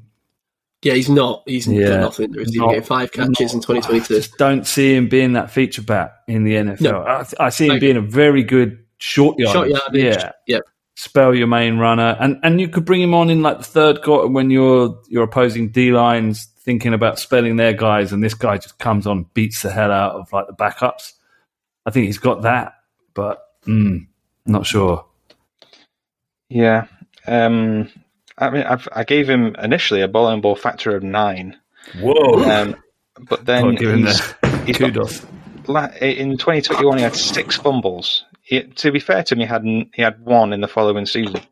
But 6 fumbles in a season reeks of a guy who can't hold onto the ball. I mean, he was their offense. He was. But at the same time, I think in the NFL, he sort of translates to a two-down kind of back. He's not going to be heavily used in the NFL, I don't think. 20 career receptions in 5 years. Yeah. Won the bench. He needs a lot of work in pass pro. Despite being a physical kind of guy, he's got no anchor at all. Almost, he's just sort of on skates at times when he's got rushers coming at him. Got no cuts to really escape any congestion. He gets sort of clogged up, but it feels like he's seeking out the contact, a bit like how James Conner did a little bit. He thrived on contact. He's not saying Conner's anywhere similar to Chris as a back, but they both sort of seeked out contact. So yeah, there's concerns around him for me. I don't think he's got enough around just being a bowling ball to make him as highly drafted as he's been touted to be. I mean, he's near the top end, right? On some boards. What's the consensus, sir? Consensus is 213 overall. Let me just see what his highest rating is. I've seen one. He is as high as 91 on Bleacher Report, but I've seen one being. I think it was draft. Not that you can draft Buzz too much. They put me at 11. Yeah, I like draft Buzz as a collation, but they're definitely not. Their rankings are. The rankings are disputed. Yeah, that's 6th round. 6th round. I mean, for a guy with this power. Maybe that's value. I don't know. Maybe. Yeah, I'm in at the value. I am. Yeah. Too many concerns for me, I'm afraid. I think I'm going to go out, even at 6th round, but I think someone's going to take him there and they might get something. Yeah. Fair enough. Did I hear you agreeing? You out, Mike? Yeah, I'm going to say out as well. Just a quick comment on Draft Bulls. Ready for some detailed analysis. As a freshman, don't look at the analysis. It's great. As a receiver, he made no receptions for no yards. Thanks for clarifying the yardage, lads. I needed that. Leave DraftBuzz alone. Guy who runs DraftBuzz, I think his name's Matt. Nice guy on Twitter. Putting in the work, man, to collect some of this info. He's writing extra words that aren't required. I'd have more concerns if he said no receptions for like 14 yards. I'd have more concerns at that. Yeah, he's factually accurate. No receptions for minus 5 yards. You'd be like, yeah. How's that? I would take any analysis there though with a touch of salt, because I think a touch of salt. That's not. Is that a thing? A pinch of salt. Thank you. What is it with me and like having these idioms like slightly wrong? Slightly wrong. Yeah. Dave Ketchridge to watch Christopher Rodriguez out of Kentucky. I did not watch him. Okay. I did not, but I'm now wondering if it's possible to get no receptions for 14 yards. So if a quarterback fumbles a ball and a receiver/runner picks it up and runs forward for 14 yards, what does that count as? Fumble recovery. That's a fumble recovery. Not a reception. You can't advance it, I don't think. Yeah, no one's thrown the ball. So which column would your yardage be on? Because I'm assuming they have to rush in, I guess. Pull back to the point of the fumble, no? Rushing yards. To be rushing yards, essentially. That's I'd assume it'd be rushing anyway. Derail a podcast to ask an important question. I've got all my PFF basing notes, which answers very specific questions like this. How do you log this and that? Dave, I don't think it's possible to throw to receive 0 passes but get 14 receiving yards. Yeah, I don't think that's possible either. Dave, were you out in the end? Yeah, despite his bowling ball factor of 9, I'm out. No, you've moved on from your early days of just... I think the bowling balls have evolved. Yeah, Dave's higher level now. They've got legs now. Sorry. That made me laugh. Right. It's true though. You've moved on from your just love of bowling balls in year one. All developed. We've all changed. We've all changed, definitely. Who else we got? Was that everyone on the in and out? Yeah, mm-hmm. We good? Yeah, we good. All right, I got two guys left. Any advance on that? I got. I've got one Kenny guy. One guy. I finished talk confidently about. So you go about. I got Kenny McIntosh. Anyone watch him? Yeah. Nope. Georgia. Yeah, didn't watch him. I watched his highlights. I heard a yep. He's the consensus 8 running back, 122 overall. 2022 was kind of the first year of full time starting runner production. 3 words on him. I've got soft hands, wiry frame, dual threat running back. It's not 3 words, but we've covered that. I think he's got a good blend of size and speed. I think he's got more than sufficient burst through the hole. I like his decisiveness behind the line, gets north-south in a hurry when he needs to, and shows good vision as well and some patience when operating behind blockers and get into the second level. He can follow his guy and find the right hole. So I'm liking a lot of the basic stuff. Good contact balance, not great, but good. Finds a way to kind of string these like moves together, spins in the open field, and remain on his feet for extra yardage. Now I'm sounding like a yinzer. You Dutch. He's like I say, he's got this kind of wiry frame to him, so he doesn't like possess the power to run through guys, but he does have this nice ability to absorb hits, which is a different skill set, I guess. He's not powering through them, but he's not going down. He's just kind of like taking it and bouncing off them. Got a little wiggle in the open field, kind of operates with a nice jump cut, picks up extra yards by making a guy miss pretty often. And he's got good hands as a catcher from the running back position. Smooth hands in multiple areas of the field, that's all. I think he's... it's one of these things. I don't think he has pure instincts that I'd want to draft a guy to be a lead back. I think that's why he's a little bit further down the rotation, but I think he does offer great receiving ability, which gives him upside to be on the field for 3 downs. Shows a lot of nice qualities, I think, for a running back that you can build on. The wiry frame concerns me a little bit. I don't know if whoever it was who said yes when you said you watched him, if you agree with me that he's got like lacks a bit of power in his lower half, could potentially add some bolt there if it was up to me. But I think he's like a less extreme Jahmyr Gibbs, right? He's got receiving upside that some teams will be able to carve out a nice role for, but he kind of continues to grow his instincts as a runner. Yeah. So I will cede. And what do you guys think? Yeah. I think 'twas I who said yeah. I wasn't sure if it was you or Kets, yeah. He's definitely, as you say, a dual threat back. I mean, he's almost doubled some backs' receiving yards. He had over 450 yards of receiving yards last season in 2022. But that against 704 rushing yards, where most have broken at least 1,200 yards in rushing. It's 504 receiving yards and 829 rushing yards, but I wonder if that's like including playoffs. Maybe that's what it is. It's Georgia, yeah. Maybe. But yeah, definitely a receiving threat. Definitely someone who you draft for that ability. I can see him being a guy who goes undrafted, but at the same time, I can see someone really liking his receiving ability. It is kind of a poor man's Gibbs. I've not seen any pass blocking tape on him. No, he's not really that. I've not seen any at all, so I can't really comment on it.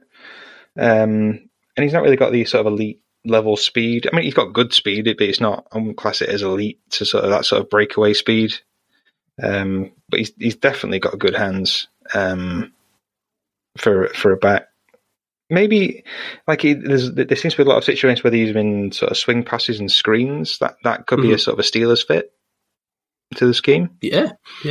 Maybe he's a guy to sort of watch in the later rounds. I mean, I'm seeing some people putting him really like pushing him really high up. SI have him at 45th, which is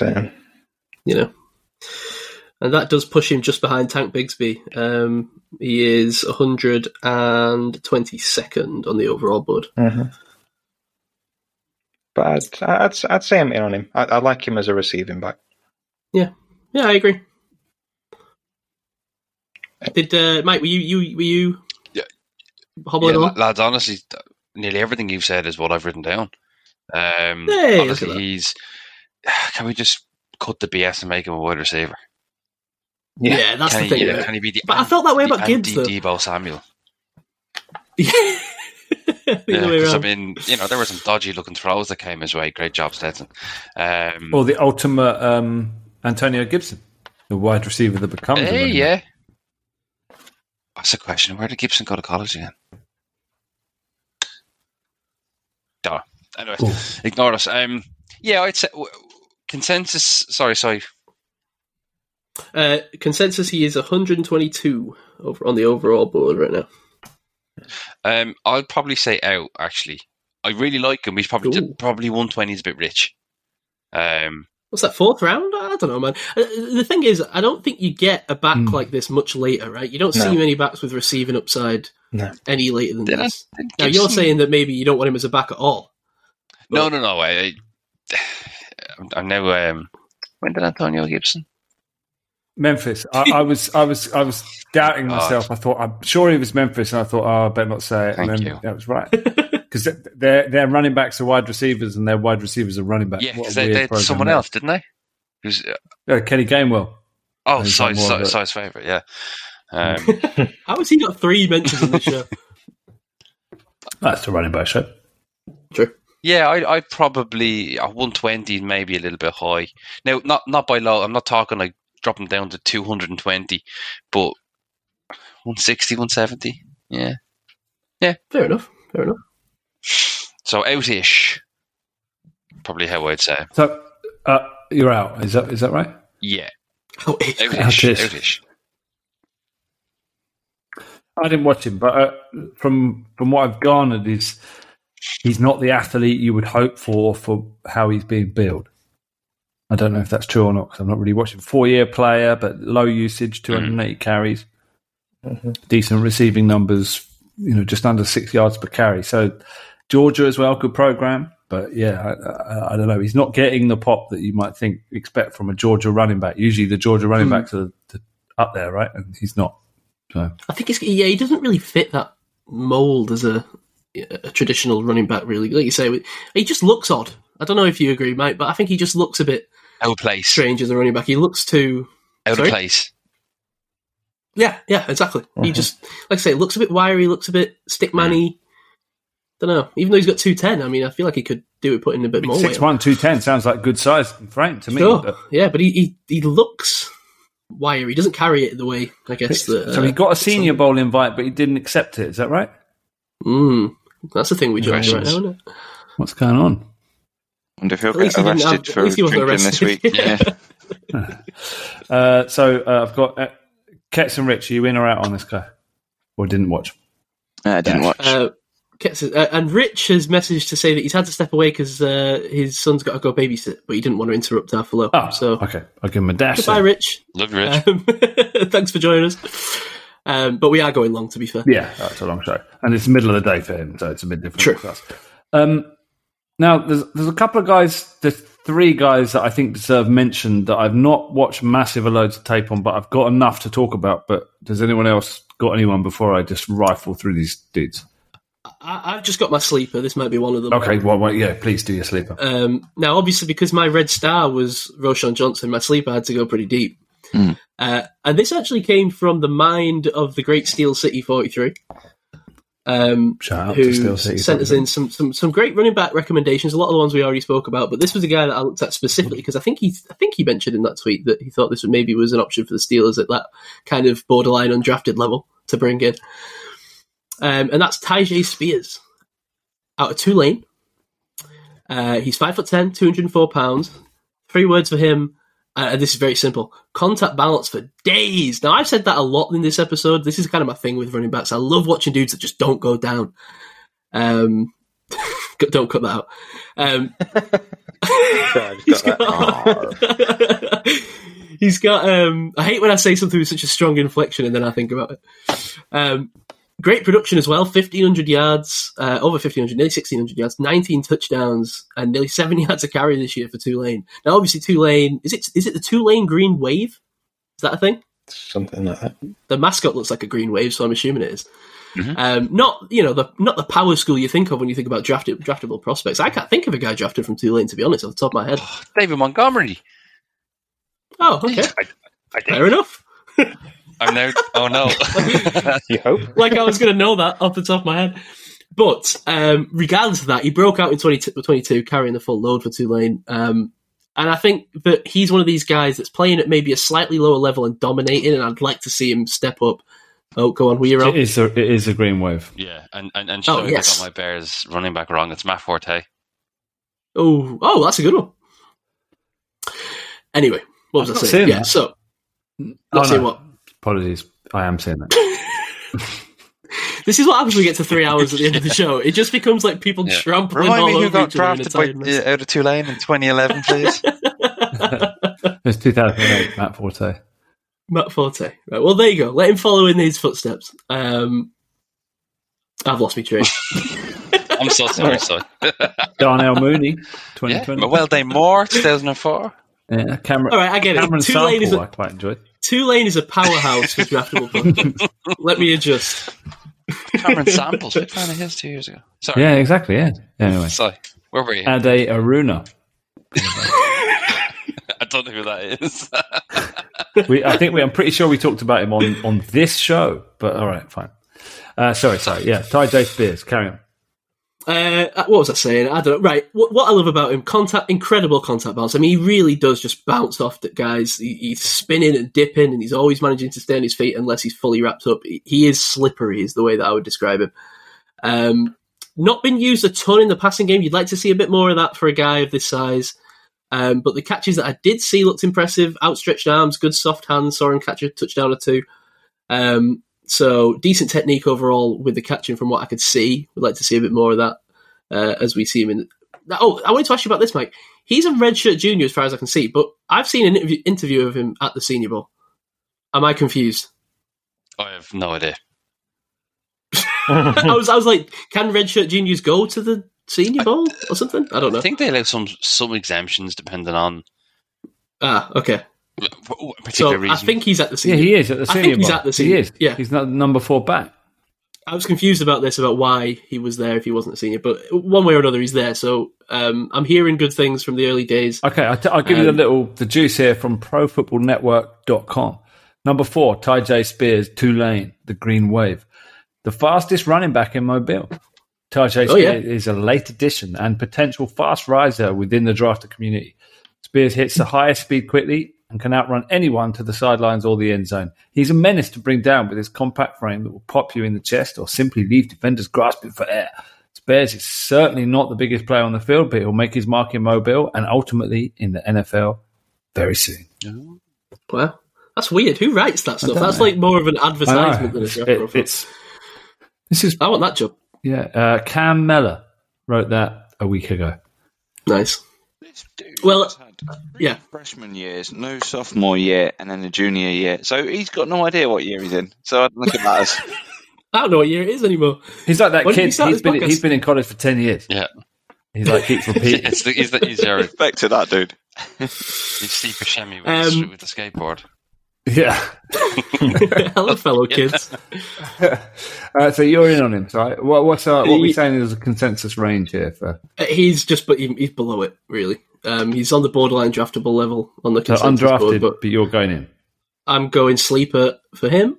Oh, I was going to say I didn't notice. I didn't get my. Well, I did tell you when we started the thing, but you didn't hit the button. I was probably distracted googling former draftees of Tulane or something else ridiculous. Yeah. He had a torn ACL in 2020, so keep an eye on that. I think the question is, what role do you put him in? He's clearly not a receiving back, but he's got that scat back size. But just get him in space. I think he's an interesting prospect. Okay, one to watch at the Senior Bowl. Anyone else watching more will be dashes across the board. I'll give Rich a dash. I haven't seen him, but surely to be in the Senior Bowl, you have to be a senior in the same way that if you play in the Peach Bowl, you have to be a peach. Sorry, that was a really bad joke. Yeah, that's set up. Yeah. Pickle Mike. Right, let's power through here. We've got a couple more guys. I think one guy that probably deserves attention, but maybe not the most amount of tape watching, is Mohammed Ibrahim out of Minnesota. Did you watch this guy? 5'10", 203, number 3 rushing yards in the country in 2022 with 1,665. Did you watch this guy? He was almost my sleeper. Okay. 20 touchdowns in 2022. Only 22 receptions in 5 years. Five-year player. 867 carries. Wow. I mean, this guy has been used. Thick lower half. Good shape. Tiny underweight, but, you know, 5'10", 203. That's a nice frame for a running back, I think. 5.4 yards per carry over his career. Missed 2021 with a torn Achilles. I mean, that's a serious injury. Mm-hmm. From what I saw on tape, I didn't do like the sort of 3 games full watching of him, so I can't say. But what I saw was good vision, little bit of patience to his game, and make some genuinely beautiful cuts in traffic. But he's ultimately a 2-down back that can lay the wood in space with good burst through the tackles. It's got a little bit of Jalen Warren energy, I'm going to say that. But just the target stats are bad, the injury history is bad, and it's got so much wear. I don't know. What's the consensus on this guy? This is a tricky one because there is definitely value here, but it's a risk. There's definitely value. The guy's 25 years old, and like I say, he's had a torn Achilles, which ended his season in 2021. Yeah. Mm. He's also had 7 receptions for 50 yards. Yeah. Which ain't good. He's not showing himself to be a dual threat in any respects, but yards per target's not bad, but he's got fantastic yards per target.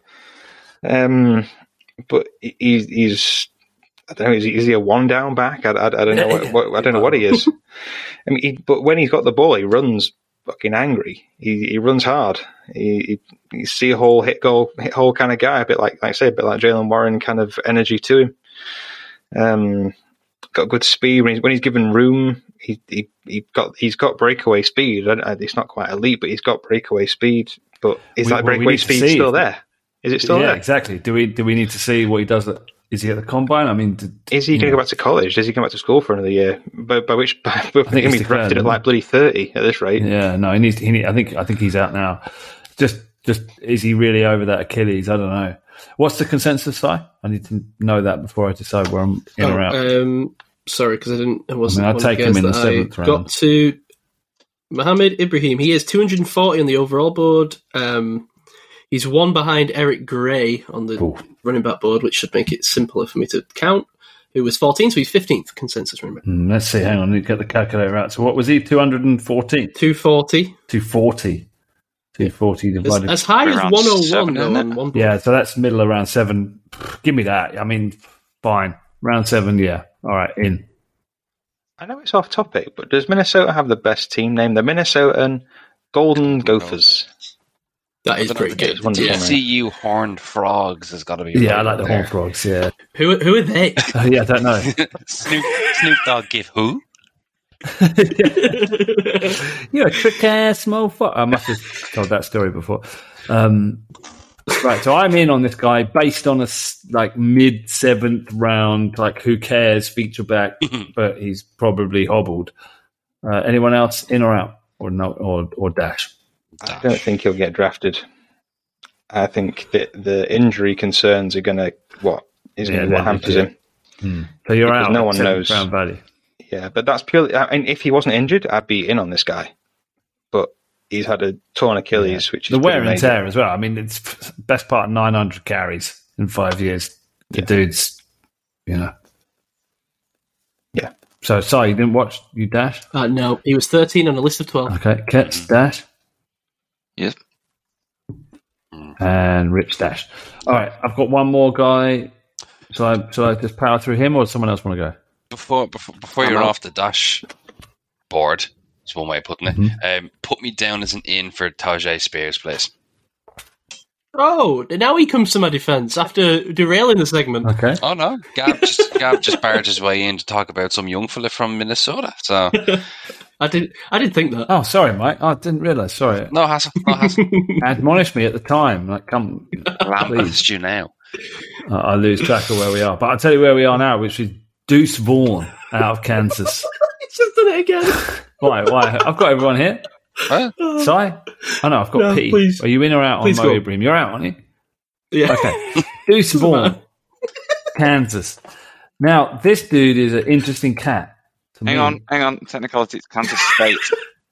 Kansas State. All right. Who are they? They look like the Dallas Cowboys, and that adds to the comp that he looks like. You say Tony Pollard. He looks like Cole Beasley. He looks like Cole Beasley playing running back. This guy is tiny. I haven't even got the measurables. Can someone look up the measurables? 5'6", 173, first percentile. I didn't even write it down because it's so small. 5'6". But how has this guy got the number 8 rushing yards in the country in 2022? He's got 1,558 yards. What the heck is going on here? 3-year player. He's got 650 carries. Why the heck are you giving this guy the ball 650 times when he's so small? He gets 5.5 yards per carry. 500 yards per carry, that would be all right. That would be incredible. He's got 116 receptions for 1,280 yards for 9 TDs. I don't know if he's fumbled or not. I've got 0 written here. ESPN. Sorry. Hold my beer. The dude looks tiny. He is small, but the tape is fun. He's explosive play guy. He could put a move on a guy in space. Violent head jabs and body rocks to trick a guy out. I mean, his highlight tape needs some getaway music on it because every shot it's him running away from 4 guys chasing him down. I don't know what to make of this guy. His size is undraftable. You can see him in return duties. I don't know if he's a running back. He was hella productive in college. It's a difficult projection. I think this could be the Dre Archer effect. I'm not sure. I'm not going to lie. What's his consensus position? This is a fun consensus because his overall is 246. Mr. Irrelevant, is it? Walter Football specifically has him on a second-round grade of 52. Second round? Whoa. Come on. Walter Football is, I'm sorry, they're useful if you're... He's wild. If you're wanting to look at like rankings for 2026, yes. Walter Football is good. You are bang on, Gav. You're bang on. If you're looking for rankings for now, junk. Ignore it. I think Walter Football likes to be a little bit contrarian, is what I would say. A little bit. That makes some of my takes look calm and well thought out and considered. Why is Walter Football even mentioned? Like that is a fact. Our consensus board, which is this spreadsheet on my computer, is more valuable than Walter Football. I'm sorry. Walter Football has Bijan Robinson as number 1 on the. On well the done. Round of applause. Everyone give him a clap. Yeah. Jahmyr Gibbs is 14. 14. Who's number 2 on their board? I don't know. I haven't got it. Mohammed Ibrahim. Which is based on the taking from 2018. The guy with 1 leg. Yeah. I can probably tell you. Wait, so the consensus board for Vaughan is undrafted. 246. So is that undrafted? Practically undrafted? Give me in. I want this guy. Like I don't care if he's tiny. Give me Cole Beasley at the running back position. I don't care. Bryce Young is number 2 on Walter Football's board. Okay. Fine. Fine. Damn them and their sensible takes. Hit side. Do you watch Deuce Vaughn here? No, I didn't. Okay. Anyone else? I did. Go on, Kev. Deuce, first name Christopher Matthew. Touchdown versus Alabama, Sugar Bowl, cricket catches on tape, touchdown, diving forward regularly, both on catches and when there's someone pursuing him down the sideline. He's tiny, he's rapid, his footwork is ridiculously fun to watch. Change of foot, change of direction. Very downhill runner, breaks tackles, tiny gaps, elusive, makes dude look silly. Sleeper, thank you. Oh, he's actually a sleeper. Yes, sir. Wow. Dive. Oh, God, I brought him up. Ketz has just given me like flashbacks to like 2006 talking about FIFA players on the playground. Like, oh, he's rapid. He's well rapid, mate. He is tiny and he is rapid. Go watch the tape. Definitely see him as a returner. I mean, oh yeah, but he should market himself as a wide receiver. Why is he playing running back? He's got 34 rushing touchdowns, 9 receiving touchdowns. Put that guy in the slot. Yeah, you can do plenty of different things. Right, Dave, do you see him? Not your kind of guy. I haven't seen him. No. I'm all out with guys. Yeah. Not so much a bowling ball as a javelin. As a piccolo. He's ended up in the javelin bag. For any non-UK listeners, the word rapid is usually followed by mate in this country. Every time. Rapid mate. He's rapid mate. Mike, in or out? Or not seen? I haven't seen him either. Okay. I'm all out with guys as well. Are we there? Are we done? Okay, yeah. So if you haven't listened to us enough talk about running backs, I thought I'd play this just to see if you... Wait, go on. Hang on.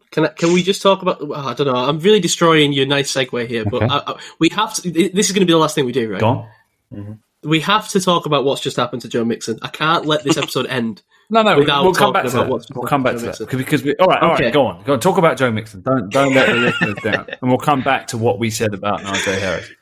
Joe Mixon has just had a warrant for his arrest put out on the charge of what is it, Kit? Aggravated menacing. Being really, really mean. That's a really menacing vague charge. Now, I thought, haha, that's all funny and silly and Candyland. You know, it's great stuff. I love that. Here's what he said. Joe Mixon of Ohio did knowingly point a firearm at the victim, stating, "You should be popped in the face. I should shoot you. The police can't get me." Allegedly. I thought when aggravated and menacing sounds like gun pointing. It sounds like a trumped-up charge designed to stop people pulling their firearm. Now, Dave, where would that quote go when we started to talk about character concerns, especially when we talk about a guy who did beat up a woman during the draft season? I mean, compared to a DUI, that's much higher, I'd say. But like, I don't know. Sound like if a guy you've got a society with guns in, I don't think you can be surprised when people pull them. That needs a better name than aggravated menacing, right? Aggravated menacing sounds like someone going, "No, you're a pussy, mate," or something. Just because like you don't know something to somebody. The thing is, we don't know what happened to him before that. So I'm giving him until I know. You give him a pass to waving the gun in the guy's face and saying, "The police can't get me." All right, the police can't get me, but it's bad. But that's just probably bravado. I need to know more about his face now. I don't know, man. I'm not giving him the pass for this. I think that like football players in well-adjusted positions should just never find themselves in the situation where they're having to point guns at people and shout that they're going to shoot them in the face. I don't know, man. That's if you're in a society where people can open carry and you're a known footballer, young in your prime, going out, and people are going to come at you from all directions.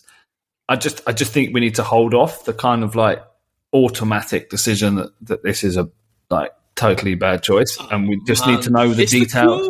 The quote, but the quote can be taken out of context. As someone that's had a gun pointed at them, I know what it's like when that happens. And if I had a gun when the guy pulled a gun on me, I would have pulled the gun and said something like that. I would maybe give you a bit of leeway on this if this wasn't Joe Mixon. Fine, Bengals. All right. Gav, no, not because he's a Bengals player, just because of what happened in the draft process. Gav, you'd have come out with the line, "The police can't touch me." No, I wouldn't have come out with that. That's fair enough. Yeah. But I would have come out with that. I'm going to pop you in the head. Clip that. That's so menacing. That's your Cockney side coming out of this. That should be real medicine. Real menace. So just for legal fans, let's go over the technicalities of this. The prosecution must prove that you knowingly caused another person to believe that you would cause serious physical harm to their person, property, unborn child, or immediate family. Unborn child is a weird specific reference there. Yeah. I'm more concerned about my born child than my unborn child. Go and consult the Ohio. Everyone knows that unborn children have more rights than born ones. Sorry. That's true. At least proves it. In America, yeah, that's true. Oh, should we move on from these depressing grounds and move on to what we said about Najee Harris? And I thought it would be a useful litmus test of our running back analysis to listen back to what we said about Najee before he was drafted. Should we listen to it? All right. Yeah. I don't overthink this. When I put the tape on, I thought Najee Harris was the best running back that I saw when I went through the tape. Harris, I kind of went in almost a little bit skeptically where I thought, this guy's getting a lot of hype. Is it going to be a case of early gains and maybe a little bit overhype? I was not let down. You know, this dude's 6'2". He's got the build. He's 230 pounds. He's got the prototypical body for an NFL back, and he's got the strength to back it up. And he just looks great in the box. He's very loose. He's got enough wriggle. I don't know if you want to talk about wriggle rankings this year, but we'll get there. To shift. He's quick left and right, ducking and weaving. Forces missed tackles in tight areas. What's the term that draft in a phone booth, right? He's got excellent footwork in the box. So I'm a big fan of this guy. And that leap versus Notre Dame, Like, this dude can get vertical. He's athletic. So, yeah, I really like Najee Harris. I think he's the key, not the key, sorry, the prime running back. If you really wanted to go crazy and not draft a lineman in the first round and you felt like this was the guy, I know Rich has kind of said that might be the way he'd go, right, Rich? But this is the only guy that I'd do it for. Yeah, I mean, when you talk about wiggle rankings, I've got both Harris and Etienne as an 8. Oh, you're rating it on a number scale? Oh, man, I didn't do that. Got on a scale. I don't know if we've sort of established what we've sort of meaning with a wiggle ranking. It's sort of like a guy who's got some elusiveness about him. He knows how to make guys miss. And, you know, in the open field, you know, he can escape that guy without even getting touched. That you know. I've got in my scouting report, Dave, amazing wiggle out of tackles at speed. Yeah.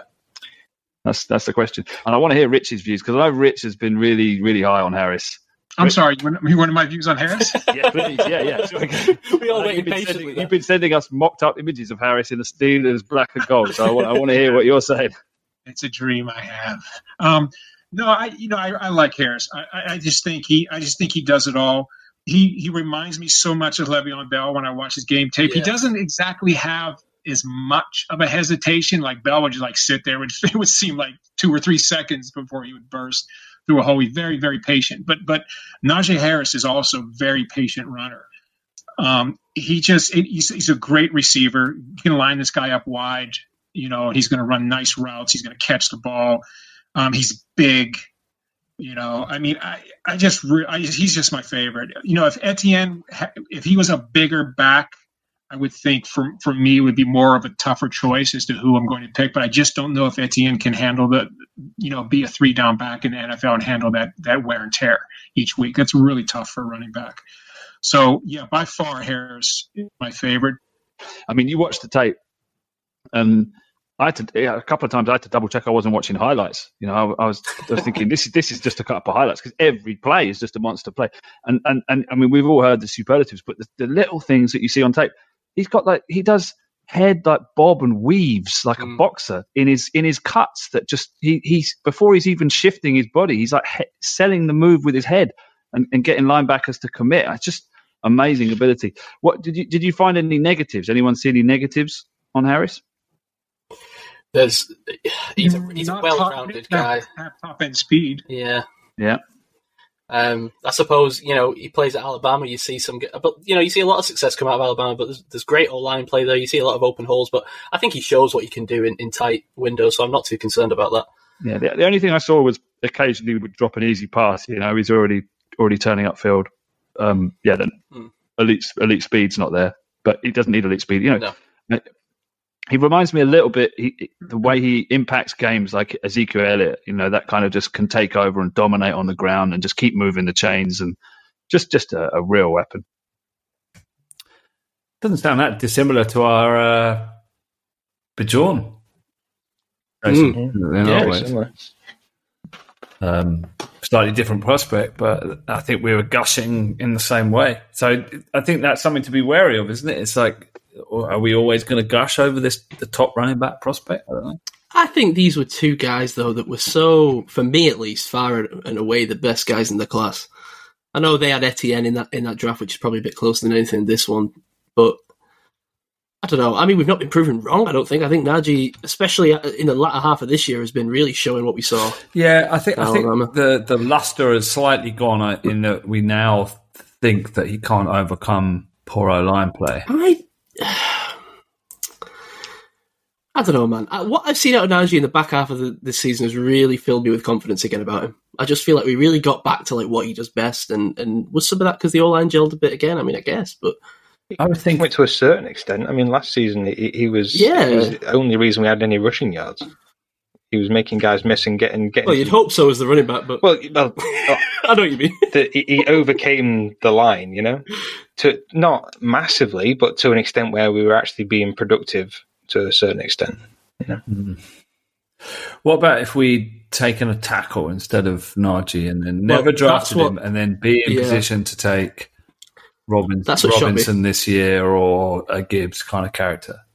Where we've got like the quarterback in place, and then you add in the running back. I mean, but you've got to remember, we spoke about this. There was no lineman there. Wow, we thought Tevin Jenkins was the guy. Yeah, I know we thought that, but maybe he wouldn't. You know, maybe things would have been different if he'd come to them. Maybe things would have been different. I don't know. I don't think we're at a point where we can go back and question that pick too harsh. Would it be interesting, Gav, at some point, maybe we can do this as like an off-season thing, to go back and revisit and redo some drafts? Yeah, definitely. I'd be up for that. Draft do-over. Yeah. Yeah. Redo some first rounds. That could be fun. Always fun. Right. Does that wrap up our draft thing? I think, how long are we running here? 3 hours, 23 minutes. Okay. Wow. Well, it was good. Draft is tough for kebabs corner seasons, which is a shame. Yeah, kebabs come into their own, I think, after the draft. In the off season, what you got to remember is you get a full, 6 months of kebabs. It's just all kebab all the time. Yeah, this is serious 6 months of utter nonsense, and then back into the season again. Yeah, we're not too far away. Yeah. All right, let's wrap it up then, gents. Okay. Mm-hmm. We'll talk about Lockwood all the time. Oh. Yeah. Go watch Lockwood, though. Yeah, if you're please do. Around. If you're this deep in, you probably care about Gav somewhat. Yeah, a little bit. Maybe. So. Yeah, maybe not. Maybe you hate me. Like I say, we've all been here for years and we don't care at all. If you hate him, watch it anyway, because then he'll have to freeze his arse off in a graveyard or on a boat. Yeah. And that's before the point stuff. We all remember the graveyard cast, do we? That was long. Yeah. Of course, that. Yeah, it's right up there with the French Revolution cast. They're kind of petered out. Revolution didn't really take hold, did it? You dampened the authorities. Everyone's resolve. Yeah. Was the graveyard cast the one where he just kept ducking in and out? Yeah, yeah, there's a bit of that. Yeah, that's happened a few times. That's probably back when you were a listener, Kit. It was, yeah. Mm. Wow. Before we grinded you down with our cynicism. Yeah. Yep.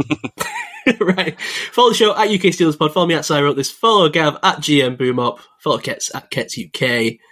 And follow Dave at This Is Dave Hart. I've forgotten. I've lost track of who I've said. And follow Mike at Mike_JF1. Hey, you did it. Go Steelers. Did it. Go me. Go Steelers. Go TCU. This is confusing me. You can't jump in too quick with the Go Steelers, Gav. It's got to be the last person that says it. You've thrown me right off now.